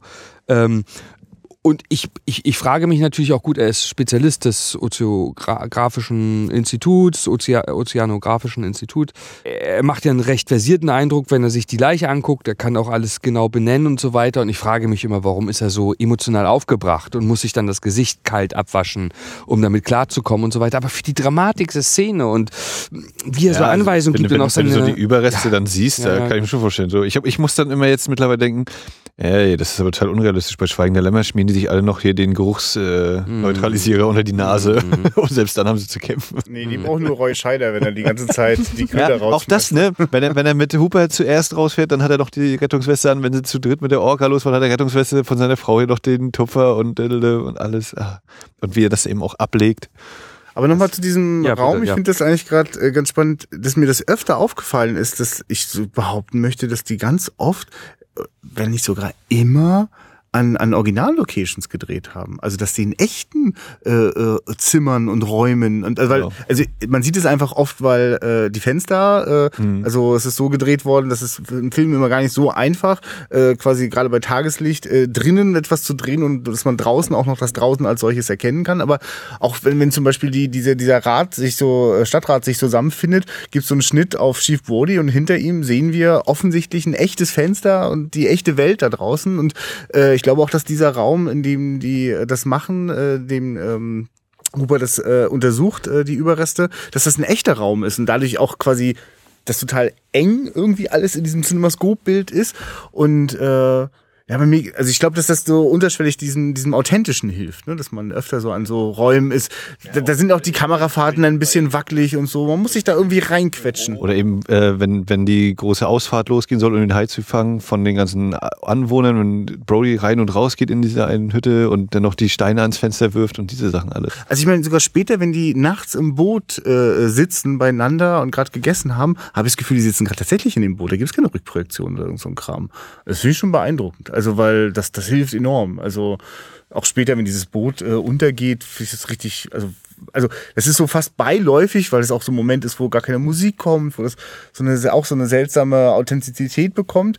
Äh, quasi das total spektakuläre, dass dieses Boot gerade untergeht, fast gar nicht so spektakulär, aber dadurch, dass es halt so fast dokumentarisch mitgenommen wird, er doch wieder beeindruckend ist und mich äh, so an den Nägeln kauen lässt. Wenn man das so diese drei Filme, ne, Duell, der kein Mhm. richtiger Kinofilm ist, der dann ins europäische Kino gekommen ist, Sugarland Express und der Weiße Hai, wenn man das so sieht, dann gibt es da schon wirklich krasse Ähnlichkeiten. Also wie also erstmal das Familienglück immer eine Rolle spielt. Also Dennis Weaver, der seine in einer sehr langen Szene seine Familie anruft. Also Sugarland äh, Express ganz kurz, sowieso. also Sugarland Express habe ich gar nicht gesehen. Duell mal Auszüge äh, Fernsehen, aber ne, das ist ja Ja, genau. Also es ist, es ist, es ist so, dass, dass der Versicherungsvertreter nicht nur irgendein Typ ist, der bei Duell auf der Straße fährt, sondern eine Familie hat, die er zu Hause anruft und darüber Report äh, abstattet, wann er dann so wiederkommt und so weiter. Und dann diesem Ungeheuer begegnet, der in diesem Fall kein weißer Hai ist, sondern ein, ein Laster, dem man, dessen Fahrer man nicht ausmachen kann, sondern der irgendwie auch so mystisch überhöht ist. In Sugarland Express geht es äh, um, um eine White Trash Familie, die wieder eine Familie sein möchte, äh, in dem äh, Goldie Hawn ähm, ihren Mann aus dem Knast illegal, also die, die bringt den dort raus, der ist so in so einem, so einem offenen so Vollzug, wo das irgendwie so geht, aber das es ist verboten, was sie tut und überredet ihn dazu, dieses Kind, das mittlerweile bei Pflegeeltern äh, ist, äh, zurückzuholen, weil sie wollen eine Familie sein. Also dieses, dieses, dieses Spielberg-Thema, Ja. dieses Zusammenholen und die, die Monstren sind dann die Medien, die Macher, die Leute, die dafür sorgen, dass diese auf jeden Fall nicht zu ihrem Glück kommen. Aber diese Authentizität, dieses, dieses Darstellen von dem Drumherum auch an, an, an Schauplätzen und auch einen ganz kleinen Plot zu nehmen, der in seiner, in seiner Ausarbeitung, in seiner filmischen sequenzorientierten Ausarbeitung dann so, so einzigartige Momente macht, das hat er da gelernt und scheinbar von Anfang an, ich habe diesen Columbo, äh, diese Columbo-Serie nie gesehen und das würde mich mal sehr, es gibt ja diese berühmte Spielberg und zählt auch angeblich einen zu den besseren, aber ob der das, ob das genau das ist, was einfach genetisch mitgegeben ist, ob das das, dieses Talent ist, was der einfach immer hatte, um, um Dinge so zu inszenieren. Und also wirklich die Eröffnungssequenz von Duell ist eine Freude. Das ist, es ist unglaublich. Es ist genauso subjektiv wie der Hai, der dort lang ist. Gibt es erstmal so eine subjektive von jemandem, der dort in diesem Auto fährt und das, man guckt das an und ist sofort erfrischt. Äh, man ist auf einer ungewöhnlichen Reise, wie du vorhin gesagt hast, Kati, das, ist, das macht Lust auf mehr. Also, dass der schon da immer schon gewusst hat, so, jetzt ist es der Opener und den mache ich so gut wie ich kann. Das hat er auch im Making-of gesagt, dass so Jaws, hm, hat auch vier Buchstaben, Duel hat auch vier Buchstaben. In beiden geht es um diesen riesigen Jäger, der den Unschuldigen fängt. Nur das ist jetzt halt um was, es ist wie eine Fortsetzung. Mhm. Darum gibt's ja diesen Sound, ne, wenn der Hai Genau, untergeht, der Dino. genau, den er da schon eingesetzt hat. Ja. Nach dem Hai kommt dann auch Close Encounters eigentlich Ja, schon? ja. Das ist krass, weil der natürlich auch äh, die, die Familiengeschichte da auch, äh, also Mhm. überhaupt, also ich weiß noch, wie ich den das erste Mal gesehen habe und völlig irritiert war, äh, äh, wie, wie intensiv ich in diese Familienwelt hineinkomme und wie groß eigentlich das Ganze, also das, was ich immer dachte, was ganz schnell in diesem Film irgendwann passiert, die Begegnung mit den Außerirdischen, ist ein, ein Höhepunkt, der durch auch viele äh, dramatische Familienmomente überhaupt erst erarbeitet werden muss. Und äh, ich, ich weiß gar nicht genau, ich kenne nur die, diese, diese längere Fassung, die, glaube ich, auch noch dramatischer in dem ist, wie seltsam der Familienvater plötzlich wird, weil er diese komische Vision von diesem Berg hat und noch nicht weiß, was er damit eigentlich anstellen soll. Äh, ja, krass. Und was ist nach Close Encounters? Weiß das noch jemand? Es ist die Frage, ob das E.T. ist. Ich war mir da nicht ganz sicher, ob, ob das dann Das wirklich schon kommt. Aber E.T. ist dann 81? Hm, da muss noch was dazwischen sein. Mm, Genau. Okay, Ich- gut, aber- Ja, genau. Weil 81 ist auf jeden Fall Indiana Jones. Ach so. Ja, dann ist der. Da war ja was. Der, genau. Gut, okay, aber Ja. Also ich würde mal kurz äh, Ja. zum Film mal zurückkommen Ja, wollen. Und zwar äh, Richard Dreyfuss, äh, Hooper, mhm. die Einführung der Figur. Und zwar, also ich weiß ja nicht, wie ihr das empfunden habt, ne? Ans Buffern weg. Aber als er so kam, als kleiner, unscheinbarer, scheinbarer Fischersjunge, äh, ganz einfach, ganz simpel, ganz naiv, ganz lebensfroh, äh, kommt ja so rein ins Fischerdorf, wo alle auf einmal auf diesem Jagdmodus sind und zwar ganz radikal, auf Krawall gebürstet. Alle wollen den Hai auf einmal töten, alle fühlen sich in der Lage, den Hai zu töten.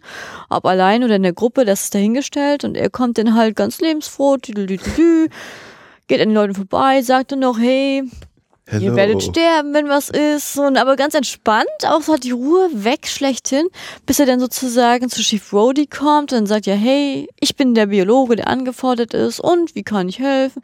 Also das wirkt, das wirkt so zwischen dieser ganzen Panik, dieser angespannten Atmosphäre, wirkt irgendwie so wie so ein Ruhepol, der irgendwie mal ganz überlegen wirkt durch sein Wissen, ob er mal ganz entspannt irgendwie die Lage betritt. Und dann kommt gleich der Szenenwechsel ganz äh, zu diesem dramatischen, zu dieser Szene mit der Autopsie von ja, drei Leichtenteilen oder ersten- von der ähnlichem. vom ersten Opfer, von Chrissy. naja, das ist ja nicht viel, ne? Das ist eine Hand halbe Arm. Brustkorb oder so. Der Unterarm. und- Ne, also äh, dann kommt halt dieses äh, von diesem lebensfrohen, naiven, wissenden Typen, kommt dann auf einmal gleich dieser Überspann. Okay, wir müssen jetzt auf Ernst umschalten. Okay, und dann ging es los mit der Zigarette aus, Wasser, ne? Das, jetzt geht's ins Professionelle und dann halt auch dieses und dieses mit dem Wasser zum Schluss. Das habe ich so richtig als ähm, ja, Pflichterfüllung empfunden. Ist einfach gesagt, okay, jetzt hab ich jetzt bin ich jetzt im Professionellen. Ne, jetzt musste ich sozusagen meine Persönlichkeit ausschalten und jetzt bin ich in der Realität angekommen. Jetzt ist der Ernst da, jetzt weiß ich, dass der Ernst da ist, jetzt muss ich reagieren. Und das war für mich so dieses, ich wisch mein Gesicht ab. So. Also das war für mich sozusagen dieser, dieser Bogen, wie er so eingeführt wurde. Habt ihr das anders empfunden? Wie ist das bei euch? Also. Ich empfinde das genauso. Ich empfinde das als ein bisschen gemacht, bin aber dankbar für diese Macherei und finde, dass, weil wir jetzt so viel über Authentizität gesprochen haben und wie das ist, dass es genau das richtige Maß ist, um dann wieder vollkommen an der Schraube zu drehen und auch genau zu wissen, was ein Film meint und dass das das so ausgewogen macht und den Film äh, wirklich erstaunlich ausgewogen macht. Das heißt, ähm, ich, ich weiß noch, dass ich ähm, in, in Paranormal, Paranormal Activity eine Szene unglaublich spannend finde, in der nämlich dann irgendwann dieser Geisterjäger zu diesen Leuten oder dieser dieser professionelle Typ kommt äh, und sich das alles anguckt ähm, und der kommt dann später wieder und das ist eigentlich fast die gruseligste Szene für mich gewesen, weil der sagt, ich muss jetzt gehen. Und wenn so dieser Profi plötzlich diese Leute allein lässt und wieder reagiert hat, das fand ich wirklich unheimlich. Und das finde ich auch heute noch unheimlich. Ich finde unheimlich, wenn Ärzte mich seltsam angucken, wenn die sagen, ähm, ähm, Da, ich muss mal ganz kurz noch was Genau, nachgucken. äh, und, und plötzlich diese Ruhe und das, was du sagst, wenn die das verlieren, das finde ich wahnsinnig gruselig. Und es ist wirklich ein, ein guter, äh, ein guter Griff, das mag ich in, in, in vielen Filmen, wenn, wenn dieser, dieser Anfangsmoment, den du so schön beschrieben hast, so gut ist, der muss natürlich funktionieren. Mhm. Der muss so locker, leicht, äh, der weiß über alles Bescheid, der kann auch schnell Hand anlegen, wenn Brody sagt, sag mal bitte hier und so weiter, kann er das machen, er hat einen Witz. Äh, ich bin Brody, ich bin Brody, wie er so sagt und sich so freut, dieser rettende Mann kommt und so weiter und dann verfällt er der Panik, wenn er dieses Opfer sieht und sagt ganz deutlich diesem heuchlerischen Arzt ins Gesicht, das war ganz definitiv kein Bootsunfall. Haben sie die Küstenwache schon Ja, haben sie- ja. Aber ich finde es auch so geil, äh, fällt mir jetzt gerade wieder auf, so, ne, er kommt von dem Boot runter, also wir kennen ihn noch nicht, könnte sein, er ist selber noch einer, also vom Aussehen, genau. Also er hat auch so ein bisschen diese wilde Mähne, so ein bisschen, äh, die Klamotten sind noch nicht so ganz super toll, sehen die aus. Der Typ, der ihn da begrüßt, das ist ja der, äh, derjenige gewesen, der quasi äh, die, die, die Quint-Figur immer mehr inspiriert hat und äh, ziemlich viele Dialoge quasi, die Robert Shaw von ihm übernommen hat und sich ständig mit ihm unterhalten hat. Ähm, und das war der Part, den, wo Spielberg dann gesagt hat, willst du nicht hier noch eine Zeile spielen und, und kannst du nicht da noch kurz mitmachen? Und äh, das war sozusagen der größte Typ da vor Ort, der eben auch immer tcha tcha tcha tcha tcha plappert ohne Ende. Und äh, so, und dann geht er da eben lang und wir merken langsam, ja, der scheint irgendwie mit so einem lachenden und wissenden Auge auf die anderen zu schauen. Und dann, wir haben die äußerliche Nähe zu Brody durch die Brille, es sind beide Brillenträger, wenn die anderen meistens keine Ah. Brillen tragen. Ja, und dann so, hm, was er doch da? Und dann kommt eben die, die Autopsie und er ist eben zack, zack, zack, zack, zack. Jetzt gebe ich dir die Anweisung. Jetzt, ich zeige mal, was lang geht. Während vorher eben die, sich die anderen noch, ja, gutes Hotel, geh einfach geradeaus. Ja, ja, ihr werdet alle sterben. ja, Ja. genau. Das ist so geil. Ah, Ja, nicht unwichtige Szene, ne? Das ist so, Nein, nein, also dass er auch so ist, ja, ihr könnt ruhig über mich lachen, aber ich Hm. äh, werde wohl recht behalten. Und Hm. ja, also wie es so wirklich diese Details wieder. Es sind ganz viele kleine Puzzleteile und das fügt sich Casting. Es ist immer auch, also äh, genau, es gehört auch zu den Details. Es ist, was, was auch immer Richard Dreyfuss mitbringt. Aber ich habe darüber nachgedacht, dass ich finde, dass Richard Dreyfuss, ich weiß nicht, was er davor gespielt hat, aber das ist auch Richard Dreyfuss. Es ist er auch. Was hat er vorher gemacht? er, er hat mitgespielt in Dillinger. Äh, Achso, in American Graffiti ja auch, ne? Mhm. Und äh, er Echt? meinte irgendwie, er hat äh, in, äh, zu also in dem Making-of erzählt er ganz viele Anekdoten und ganz schauspielermäßig breitet er es auf und das irgendwie, ja, erst hat er abgelehnt den Part und dann hat er irgendwie in Kanada äh, einen Film gedreht gehabt und hat ihn auf der großen Leinwand gesehen und gedacht, ach du Scheiße, der Film war wirklich schlecht, ich suche mir besser schnell noch einen anderen Job. Also Fakt ist, ich bin auf Knien bei Steven Spielberg angekocht, damit ich den Part dann spielen konnte. Ja, ja. Also dieses, aber es, ja, es funktioniert einfach. Aber dieses, dieses, dieses, also auch, ähm, also ich habe ja nun All That Jazz nicht gesehen und so weiter, aber ich finde doch erstaunlich, wie, wie in Filmen Darsteller so auch etabliert werden. Ne? Also wie Leute jemanden entdecken und damit auch einen Charaktertyp entdecken und damit So wie klar machen. Schwarzenegger in Terminator. Ja, also es ist schon nicht schlecht, was Cameron da gemacht hat. Ne? Also schon, schon genau gewusst, was dort funktioniert und mh, Ikonografie irgendwie so. Er hat was erfunden. Und, ähm, und Roy Scheider ist für mich, der, der trägt, wenn ich ihn sehe, trägt er immer ganz viel von dieser Figur mit. Ich äh, sehe Roy Scheider oft als das, was er hier in diesem Film ist. Ähm, auch wegen seines Aussehens. Das ist ja wirklich auch ein besonderes Aussehen, was er hat. Ich fand ihn früher, als, als ich, ich habe das erste Mal mit 14 gesehen, unglaublich unattraktiv. Äh, Ich fand die Haut komisch von, von ihm und so. Ich finde es heute wirklich eine Idealbesetzung. Ich, ich verstehe das mehr noch als früher, ähm, warum das der Held ist. Ähm, Was er so mitbringt, was, was man eben nicht beschreiben kann, was eben ein gutes Casting ausmacht. Es gibt ganze Dokumentationen über die größten Caster aller Zeiten, die genau gewusst haben, der oder die und niemand anderes. Nur die oder der. Und, und das ist Richard Dreyfuss. Diese, diese angenehme Arroganz, die er mitbringt. Dieses, dieses, obwohl er so klein ist, dieses, das hat nur Lockerheit. Richard Dreyfuss, diese Lockerheit. Und das habe ich auch später bei allen anderen Richard Dreyfuss. Und auch, was ist ich, äh, was ist mit Bob, ne? also mit Bill Murray, dieses Ding. Das fällt ihnen dann auf die Füße, diese Arroganz. Also immer wieder sehe ich Richard Dreyfuss Figuren, die mich wieder daran erinnern, an, an Hooper, der älter geworden ist und so eine Stringenz. Ähm, der bringt einfach, wenn er von diesem Boot steigt, bringt er etwas mit, was nur Richard Dreyfuss kann. Und weil du gerade die Haut von Roy Scheider einsatzt, das ist ja auch wieder ne, eines von diesen vielen kleinen Teilen, wenn die dann auf dem Boot sind und so, wer hat eigentlich den größeren? Ja. Und, äh, und Roy Scheider dann ja abseits ist und eben nicht dazu, habe ich hier vielleicht mal eine Blinddarm-OP gehabt oder Genau, so? und das Tolle ist, dass wer Größeren in Richtung Länder schaut. Ne? Also er guckt natürlich nach einem Einschussloch oder was auch immer, was ihm da so vielleicht passiert ist, was ziemlich schlimm ist, aber ist auf jeden Fall nicht so. Aber er guckt genau in, in die Richtung, worum es die ganze Zeit geht. Und das, was man ja bei Lethal Weapon so geil fand, dass Reno Russo und, und Mel Gibson dann ihre Namen vergleichen. Lethal Weapon 3 ist das, glaube ich, so. Ähm, Mann, Alter, das hat 75 sind die schon drauf gekommen, dass die beiden Männer ihre Namen vergleichen. Ich bin vor allem Das immer wieder überrascht, Schwanz. wenn Das Richard Dreyfuss sein, sein Bein Wenn so hochlegt, wie weit ja. er das verdreht. Also Ja, ich habe ja. Gott, sag mal, Ja, hat genau. er ausgekugelt jetzt äh, im Becken? Oder? Oh Gott. Aber es ist eine wunderbare Szene. Dann, ne? Mhm. Ja, hier. Ja, was, dass du einen Pullover noch trägst? Ja. Mary Im Deutschen, Ellen ja, in Deutschen ist es Ja. der Pelz auf der Brust. Ja, genau. Und er sagt irgendwie, you're wearing a sweater oder so. Ja, ja, ja. Ob das, hast du da irgendwas drüber gelesen, ob das improvisiert ist und so weiter? Weil die sind sehr gut in dieser Szene. Also es gibt natürlich so diese, diese Sachen von wegen, dass immer wieder Sätze improvisiert worden sind und oder Ja. eben zusammen, so, wie, wie eben diese äh, Indianapolis-Szene, die damit anfing, dass wohl der Howard Sackler hatte so doppelte Fingerbreite oder zwei Absätze oder so hat er geschrieben und Spielberg war ihm der Meinung, nee, da steckt mehr drin. Das, das ist, und dann hat, hat er John Milius gegeben und John Milius hat irgendwie in Handschrift 20 Seiten vollgekackt. Ich bin auch so ein Rätsel. Und äh, daraufhin hat dann Robert Shaw das Ding genommen und hat das sich zurechtgeschrieben und hat daraus eben das gemacht, was dann geworden ist. Und eben, ja, es ist die Version von dem, von die Version von dem, von, von dem, der die bearbeitet hat, von dem. Also, ne, diese Zauberrunde.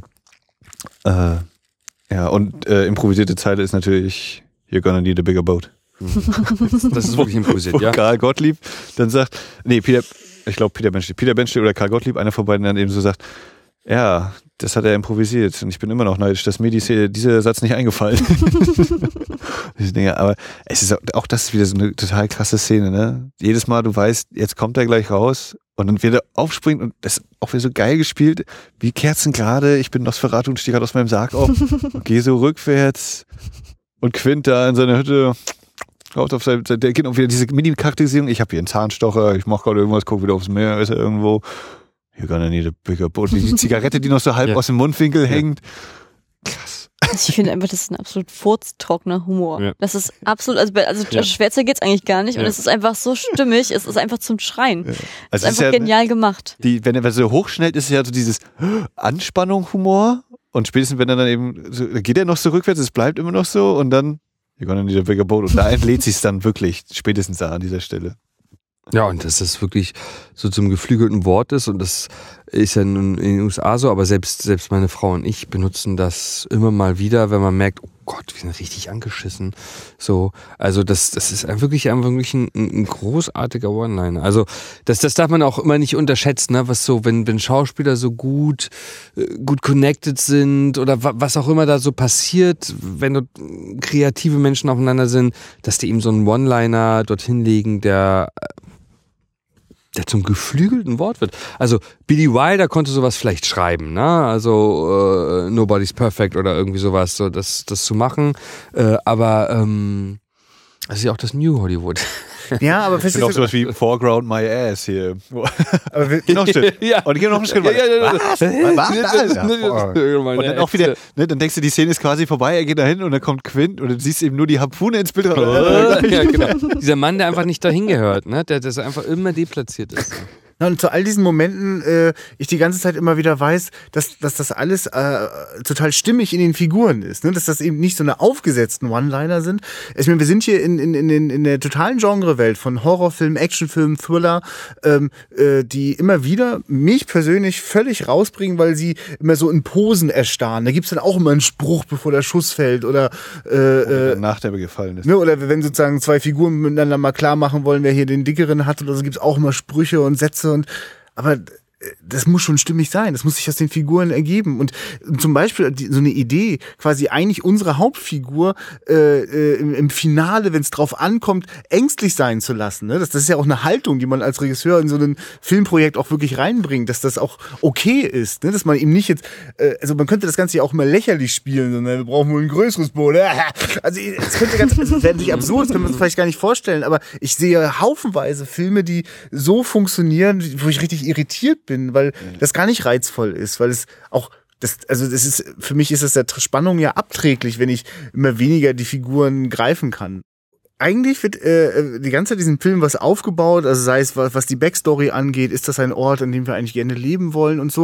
Und das wird alles über Bord geworfen für das große Finale. Ne? Spielt dann quasi alles keine Rolle mehr.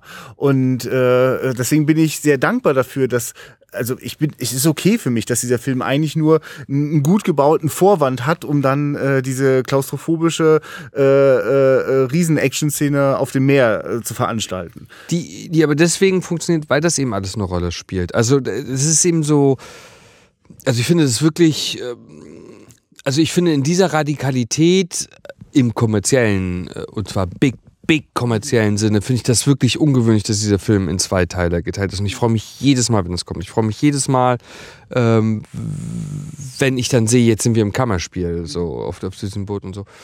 Ähm, aber dieser, dieser nicht, guck mal, was ist denn Roy Scheider? Was ist denn das für ein Typ? Oder dann eben die Figur, die er spielt, Brody.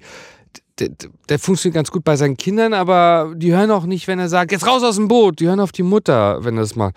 Der geht nicht ins Wasser, der, der tippelt so zurück, wenn er das macht. Der, der, der fällt falsche Entscheidungen. Der ist nicht so kompetent. Der hat auch nicht die Macht, die der Bürgermeister hat. Er ist der Chief of Police, verdammt. Wisst ihr, was, Pol was Polizeibeamte sonst machen? Die, die entscheiden überall. Und ich habe ihn auch nicht als großen Schützen gesehen. Es gibt eigentlich keine Heldenszene in dieser ganzen Sache.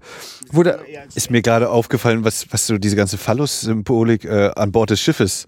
Die Harpune, Brody, Brody hat seinen kleinen Mini-Revolver. ja, ganz klein und schießt dort rein. Und äh, oben auf dem Mast ist äh, Quint nachher und dann, wenn, wenn Brody quasi auf dem Mast ist, ist es schon viel zu spät, da knickt der Mast nämlich ab. Und dann Genau. hat er aber das lange Gewehr und die, die Sauerstoffflasche dann auch nochmal. Ne? Also diese, Und das los, ja. Aber, aber auch, auch, auch dieser und was für der, eine der riesen Trottel. Kamera auch. Aber, aber der, der Trottel, der Trottel, der, der, der, der, die, die, die, die, das Zeug machen muss, der Trottel, der das nicht hinkriegt, diesen, diesen, diesen Knoten, Knoten. hinzukriegen und zu machen. Der, der sich wirklich nicht auskennt, der, der immer abrutscht an, an diesem Ding, ne? Der, aber der auch, ist der Einzige, der die Rettungsweste trägt. und Genau, ist, äh, aber, aber auch, äh, also der, der dann auch widerspricht, haben Sie eine bessere Idee, dann reden Sie und so, ne? Aber auch selbst bei dieser Szene, von der wir vorhin gesprochen haben, bei dem Durcheinander, wo die Hotelbesitzerinnen alle da vorne sind, wer rennt gegen das Schild da oben und, und dreht sich dann noch um und so weiter? Brody. Wer, wer kriegt das nicht hin zu sagen, dass sagt, wir schließen die, also er hat den Mut zu sagen, wir schließen die Strände. Und dann sagt der Bürgermeister darüber hinweg, aber nur für 24 Stunden, das habe ich nicht Das Doch, für nicht 24, ja, zugestimmt. 24 Stunden. Ja, diese dieses Fish out of the water, ne? Genau. Sowohl für So- ihn als auch für Ja, Hooper. Äh, Total, total gut. Und, und dann ist wirklich für mich ist eben wirklich so die Frage, was ist denn das Geheimnis, dass ich den als Helden ähm, akzeptiere? Ist das die, Ja, weil er eben nicht so der, der Überheld ist, weil er menschlich wirkt. Ne? Er wirkt so, das könnte jedermann sein irgendwie. Er hat, er, ist, er hat seine Prinzipien eigentlich, aber er ist auch nicht so der super durchsetzungsfähige Typ. Na, und er ist von den dreien auf dem Boot auf jeden Fall der, der Schwächste. Also das ist der, den man eigentlich nicht im Finale äh, sehen möchte mit dem Hai. Zumindest äh, so, wie sie sich bisher alle zeigen, mit welchen Fähigkeiten sie dort auftreten, erwartet man natürlich eher, dass Quint sozusagen das zum Schluss rumreißt oder die, also quasi die Intuition, das Impulsive von Quint müsste es machen oder das Clevere von äh, Hopper. Aber also Brody ist da eher so, er ist halt mit dabei. Ne? trotzdem den freu ich mich, dass er ja, das ja, macht, ne? Naja, Ich da- das ist natürlich Ja. die Idee. Natürlich ist der Schwächste ist doch eigentlich der, für Ja. den unser Herz schlägt. Und weil er muss über sich hinauswachsen und an der Stelle gar, gar keine Frage. Der Bogen ist drinne. Ne? Aber die Regel heißt ja trotzdem, also es ist ja äh, diese, ich, ich mag den Film Tropic Thunder nicht besonders gern. Ne? Ja. Also, äh, aber es gibt ja diese große Rede, in der es darum geht, dass auch der Behindertste aller Behinderten was können muss. Ein Sam mit, äh, mit Sean Penn, der kann nix und geht, kein will, keiner will einen Behinderten sehen. Ne? So, was kann Forrest Gump alles? Was kann Forrest Gump alles? Ja, Tischtennis Also, ja, ja. zum Beispiel, aber er kann ja verdammt schnell rennen. Ne? Also, äh, und er läuft den größten Marathon aller Zeiten und so weiter. Und die Frage ist, was kann Brody denn eigentlich? Also, äh, äh, ich nehme ihn schon den Familienvater ab. Ich finde, dass er ganz am Anf Anfang ganz gut handelt, äh, diesen Job. Also Ja, bei ganz dem klar Chaos ist er Genau. doch trotzdem irgendwie so. Ne? ziemlich gut, ne? Also da, da kriege ich schon mit eine Professionalität aus der Großstadt. Aber ab spätestens ab, wenn der, wenn der Bürgermeister kommt, auf die Fähre äh, mit sich mit draufsetzt, verliert er eigentlich seine Integrität und, und verliert auch seine, seine Vormachtstellung. Ähm, und eigentlich auch seine Handlungsfähigkeit, bis er dann wieder den Bürgermeister äh, bittet. Vielleicht ist es einfach so, dass man bewundert, dass dieser ängstliche Typ auf dieses Boot raussteigt, dass man wirklich sagt, it's my party, it's my charter. Also dieses, dieses, dieses, ich, ich will jetzt hier rauf. Der, genau, und mit jedem Mal, dass er sagt, er möchte wieder runter und wir brauchen jetzt ein größeres Boot und Wir so. können doch jetzt wieder nach Hause fahren. Ist Ja, jetzt ja, ja, Nacht, genau. äh. Also, genau, also, was, was, also alles, äh, also alles, äh, er ist, die ganze Zeit strahlte aus, weg, weg, raus, stopp, aus und, äh, aber es wird, ist ihm nicht ermöglicht, ne? Also, äh, der, der Wahnsinn von Quint äh, äh, zerstört das Funkgerät, äh, die Umgebung, äh, Machen Sie mal bitte das Feuer aus, Brody. Ich überlege gerade, hat der denn, also ich meine, also natürlich ist das wahnsinnig traumatisch, mit ansehen zu müssen, hilflos, äh, wie, wie Quint da vor seinen Augen weggefressen wird. Also ich überlege gerade, was ist eigentlich für ihn so der Wendepunkt, ne? Aber eigentlich ist es wirklich der, der, die nackte Angst äh, vor dem Tod. Also das, das der Kampf ums Überleben. Also in dem Moment, wo der. Er ist auf sich allein gestellt. ja, ja, genau. Es, jetzt sind alle anderen weg. Ja, genau. Sie haben ihn, sie haben ihn irgendwie damit reingeholt, obwohl er es gar nicht wollte. Betrunken war er zuerst auf dem Boot mitten in der Nacht draußen mit, mit Hooper. Saß und alle haben ihn immer mit reingezogen, auf, und obwohl er, er weiß, er muss es irgendwie machen, aber er will es auch nicht so richtig. Und dann ist er der Mann und nicht mehr das Kind. Und dann darf er auch nur Sein- den sein- einzigen aufgesetzten One-Liner bringen. Son of a PG hier Rating. Das ist super. Das ist eine super Idee. Also wenn das PG be befördert, dann weiter Ja, ja. so. Also Smile, son of a Pff. Das ist wirklich so witzig, das ist so gut. Ähm, und, und ich, ich glaube auch, dass der Humor das wieder hilft, äh, dass er da wieder unterstützt, dass ich nicht denke, oh, Alter, komm, also was ist denn das da, diese, diese blöde Flasche da im Mund und so weiter. Aber wenn er sagt wirklich Smile, äh, also dass er wirklich schön breit das Maul aufmachen soll, dass er wirklich diese Flasche trifft und so weiter. Also, ne, äh, ich, ich erinnere mich noch, wie mein Vater sich aufgeregt hat über den zweiten Teil, wo der da in diese Stromleitung, also weil er sagt, was ist das für eine furchtbare Stromleitung, wo führt die denn hin? Dieses blöde Trafohäuschen, das welchen Strom wie transformiert? Hä? Also, ne? und, aber man muss aber auch sagen, dass diese Stromleitung, wo er dann so raufschlägt, ne, und dann, dann so high rein, äh, reinpasst, also eine, eine Sauerstoffflasche ins Maul des Hais und dann genau diese zu treffen, von dem er sich klar ist, es wird ja das ist auch wirklich Das ist aber auch wieder dass, super dass alles inszeniert ist. Wie das eingeführt ist, wo, wo, wo Quint eben da im Stuhl sitzt. Ja, was wollen Sie mit diesen Scheißdingern machen, Also, ja. Opa? Ja, genau. Soll er die essen? Ich habe mal gesehen, wie er einen Schaukelstuhl gegessen hat. Ne? Und auch wieder so, es ist ganz beiläufig. Ja. Und Krass, das wird hier schon etabliert. Moment. Und dann immer wieder so dieses. Und man sieht schon auf den Fotos, die Brody durchblättert, sieht man schon Ja, so ja. eine Sauerstoffflasche. Wie so ein Hai, so eine Und Sauerstoffflasche. wie die Sauerstoffflasche an Bord immer wieder ne, Ja, klappt ja. weg und das rollt und das erste, wo er hingeht, wo, Mhm. wo Brody hingeht, die, die muss jetzt, wenn, wenn das Boot nicht, dass das Ding explodiert. Überhaupt so. ist es groß gemacht. Es kann explodieren, Brody und so weiter. Dann Quint gegen, gegen Hooper meckert, ja, ja, deine tollen fancy bla bla bla Sachen. Und dann zu Schief sagt, ey Schiefi, ey Schiefi, nochmal am Seil ziehst. Fragst du vorher. Alles klar. Ja, ich glaube, das ist in der Synchro ein bisschen verändert worden. Ich kann mich nicht mehr ganz erinnern, aber ich glaube, da, da, ist es so, als ob er ihn so ein bisschen herablassend äh, behandelt. Ich habe hier den Eindruck, im Original ist es so, Chief, ist okay, ich Mhm. helfe dir auch. Ne, Also das ist so ganz kurz auch mal so ein Moment bei Quint, wo er so dieses ich, ich komm, das ist okay, ich helfe dir mit dem Knoten, den machst du jetzt noch ein bisschen weiter und wenn da mal was passiert ist, ne, ich kann dir aber sagen, wie das richtig geht und pass ein bisschen auf und dann Mhm. zeige ich Aber dir. es ist schon was Herablassendes drin, weil was da passiert, Ja. ist eine ganz typische Dynamik zwischen äh, Menschen, die unterschiedlich stark äh, in ihrem Auftreten sind, dass äh, wenn jemand äh, quasi schon auch äh, eine Schwäche hat und die auch zeigt, äh, dann jemand anders das natürlich nutzt, um sich selber stark zu fühlen und auch zu sagen, du pass mal auf, ich kann hier die Ansagen machen, wenn du das nicht so weißt und man dann als Schwacher gerne das auch annimmt. Und das ist ja aber eigentlich die Katastrophe für Schiefbrudi. Was der ja braucht, ist die Herausforderung, wie wir dann am Ende sehen werden. Solange er sie nicht hat, nimmt er dankbar äh, sozusagen die Hilfe an, ordnet sich unter und kann deswegen auch nicht über sich hinauswachsen. Solange Quint da ist, kann Schiefbrudi niemals sein Potenzial entfalten. Also gehe ich mit, was du jetzt gesagt hast, oder dann relativiere ich es eben in der Hinsicht, dass es in der deutschen Synchro auf jeden Fall deutlich herablassender wirkt nochmal. Also da ist es nicht so dieses, hey Chief, you can ask, I tell you und so, sondern da ist so, Chief, lassen Sie das oder so. So ungefähr. Ich Ja, hab's so nicht ist genau es auch im Kopf. in Erinnerung, ja. Äh, ja. Und was mir jetzt auch gerade einfällt, wie, also ich hab, ich weiß nicht, ob ich schon mal angesprochen, diese Silhouetten, wenn, wenn Quinn nachher oben steht auf dem Mast und äh, im Hintergrund ist so dieses Sonnenuntergang, dieses rötlich verfärbt und er ist nur so ein schwarzes Ding oder wenn er vorne auf dem Boot steht, äh, auf dem, und zum Schießen bereit quasi ist und wieder so hochguckt und im Gegenschuss mit Hooper immer wieder zu sehen ist, ähm, wie da auch mit den, mit dieser Rangordnung gespielt wird. Ne? Oben im Mast ist natürlich Quint, der hier jetzt immer weiter stilisiert und mythologisiert wird zu dieser Ahab-Figur, dieser ewige Kampf. Das ist sein, sein Nemesis und Mhm. ist eine hier wird er sein, ja, ja. sein Ende finden. Er ist ganz oben auf dem Mast. Dann wieder dieser Dezent-Humor. Äh, Hooper steuert das Schiff und er spielt da hier solitär gegen sich selbst. Aber trotzdem ist er eben eine Stufe höher oder eben die Treppenstufe höher als äh, Quint, der eben ganz hinten, äh, nicht Quint, nein, Brody, der eben am hintersten Eck auf der niedrigsten Stufe, also fast auf Wasserhöhe ist und da die, die Köder austeilen muss. Hm. Ja, also Hooper hat eigentlich die Verantwortung sogar für das Schiff, wo es langfahren kann. Quint überblickt alles, er ist eben ganz oben und für Brody bleibt halt, ja, schipp mal ein bisschen was ins Wasser. Aber ich finde es auch stark, ja, so diese Szene, wo er, wo den, äh, ja, wie heißt Shaw? Robert Shaw ist Quint Ja, also der Quint äh, das Funkgerät zerstört.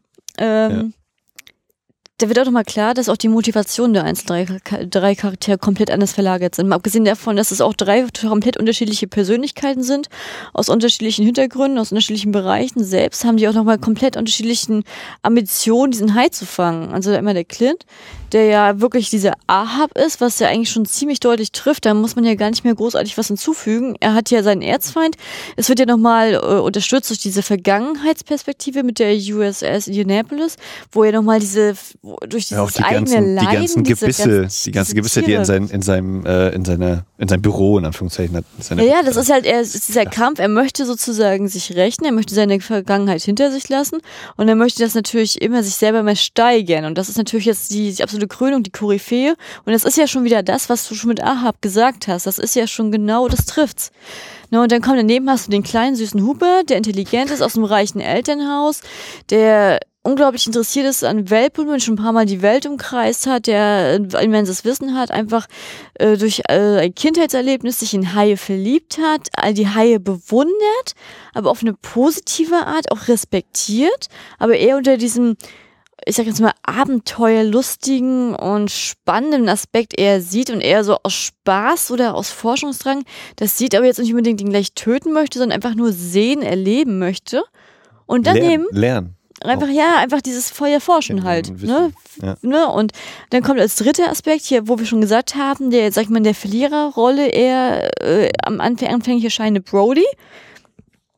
Sag ich mal, Mann von Welt, der mit dem Wasser nichts zu tun hat, der über über alles, nur nicht in seinem Element in dieser Situation, der total unterlegen ist in verschiedenen Bereichen, sowohl wissenstechnisch als auch äh, erfahrungstechnisch, als auch äh, vom Sicherheitsgefühl selbst.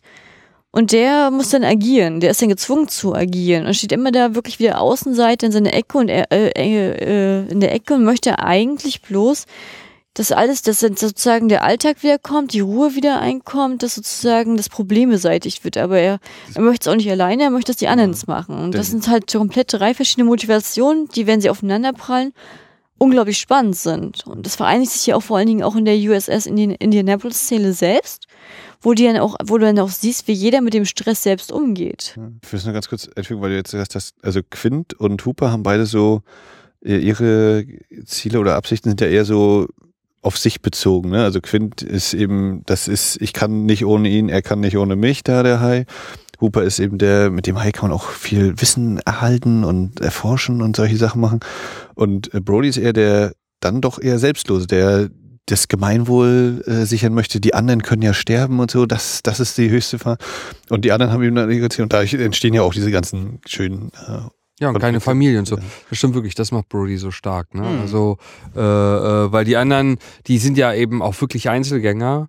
Äh, diese Ahab. Brody ist eigentlich die Mutter auf dem Schiff, ne? Ja, letztlich ja. Also, ja, also es ist genau. Ich, ich, will und, nicht, dass es euch gut geht. So, ja.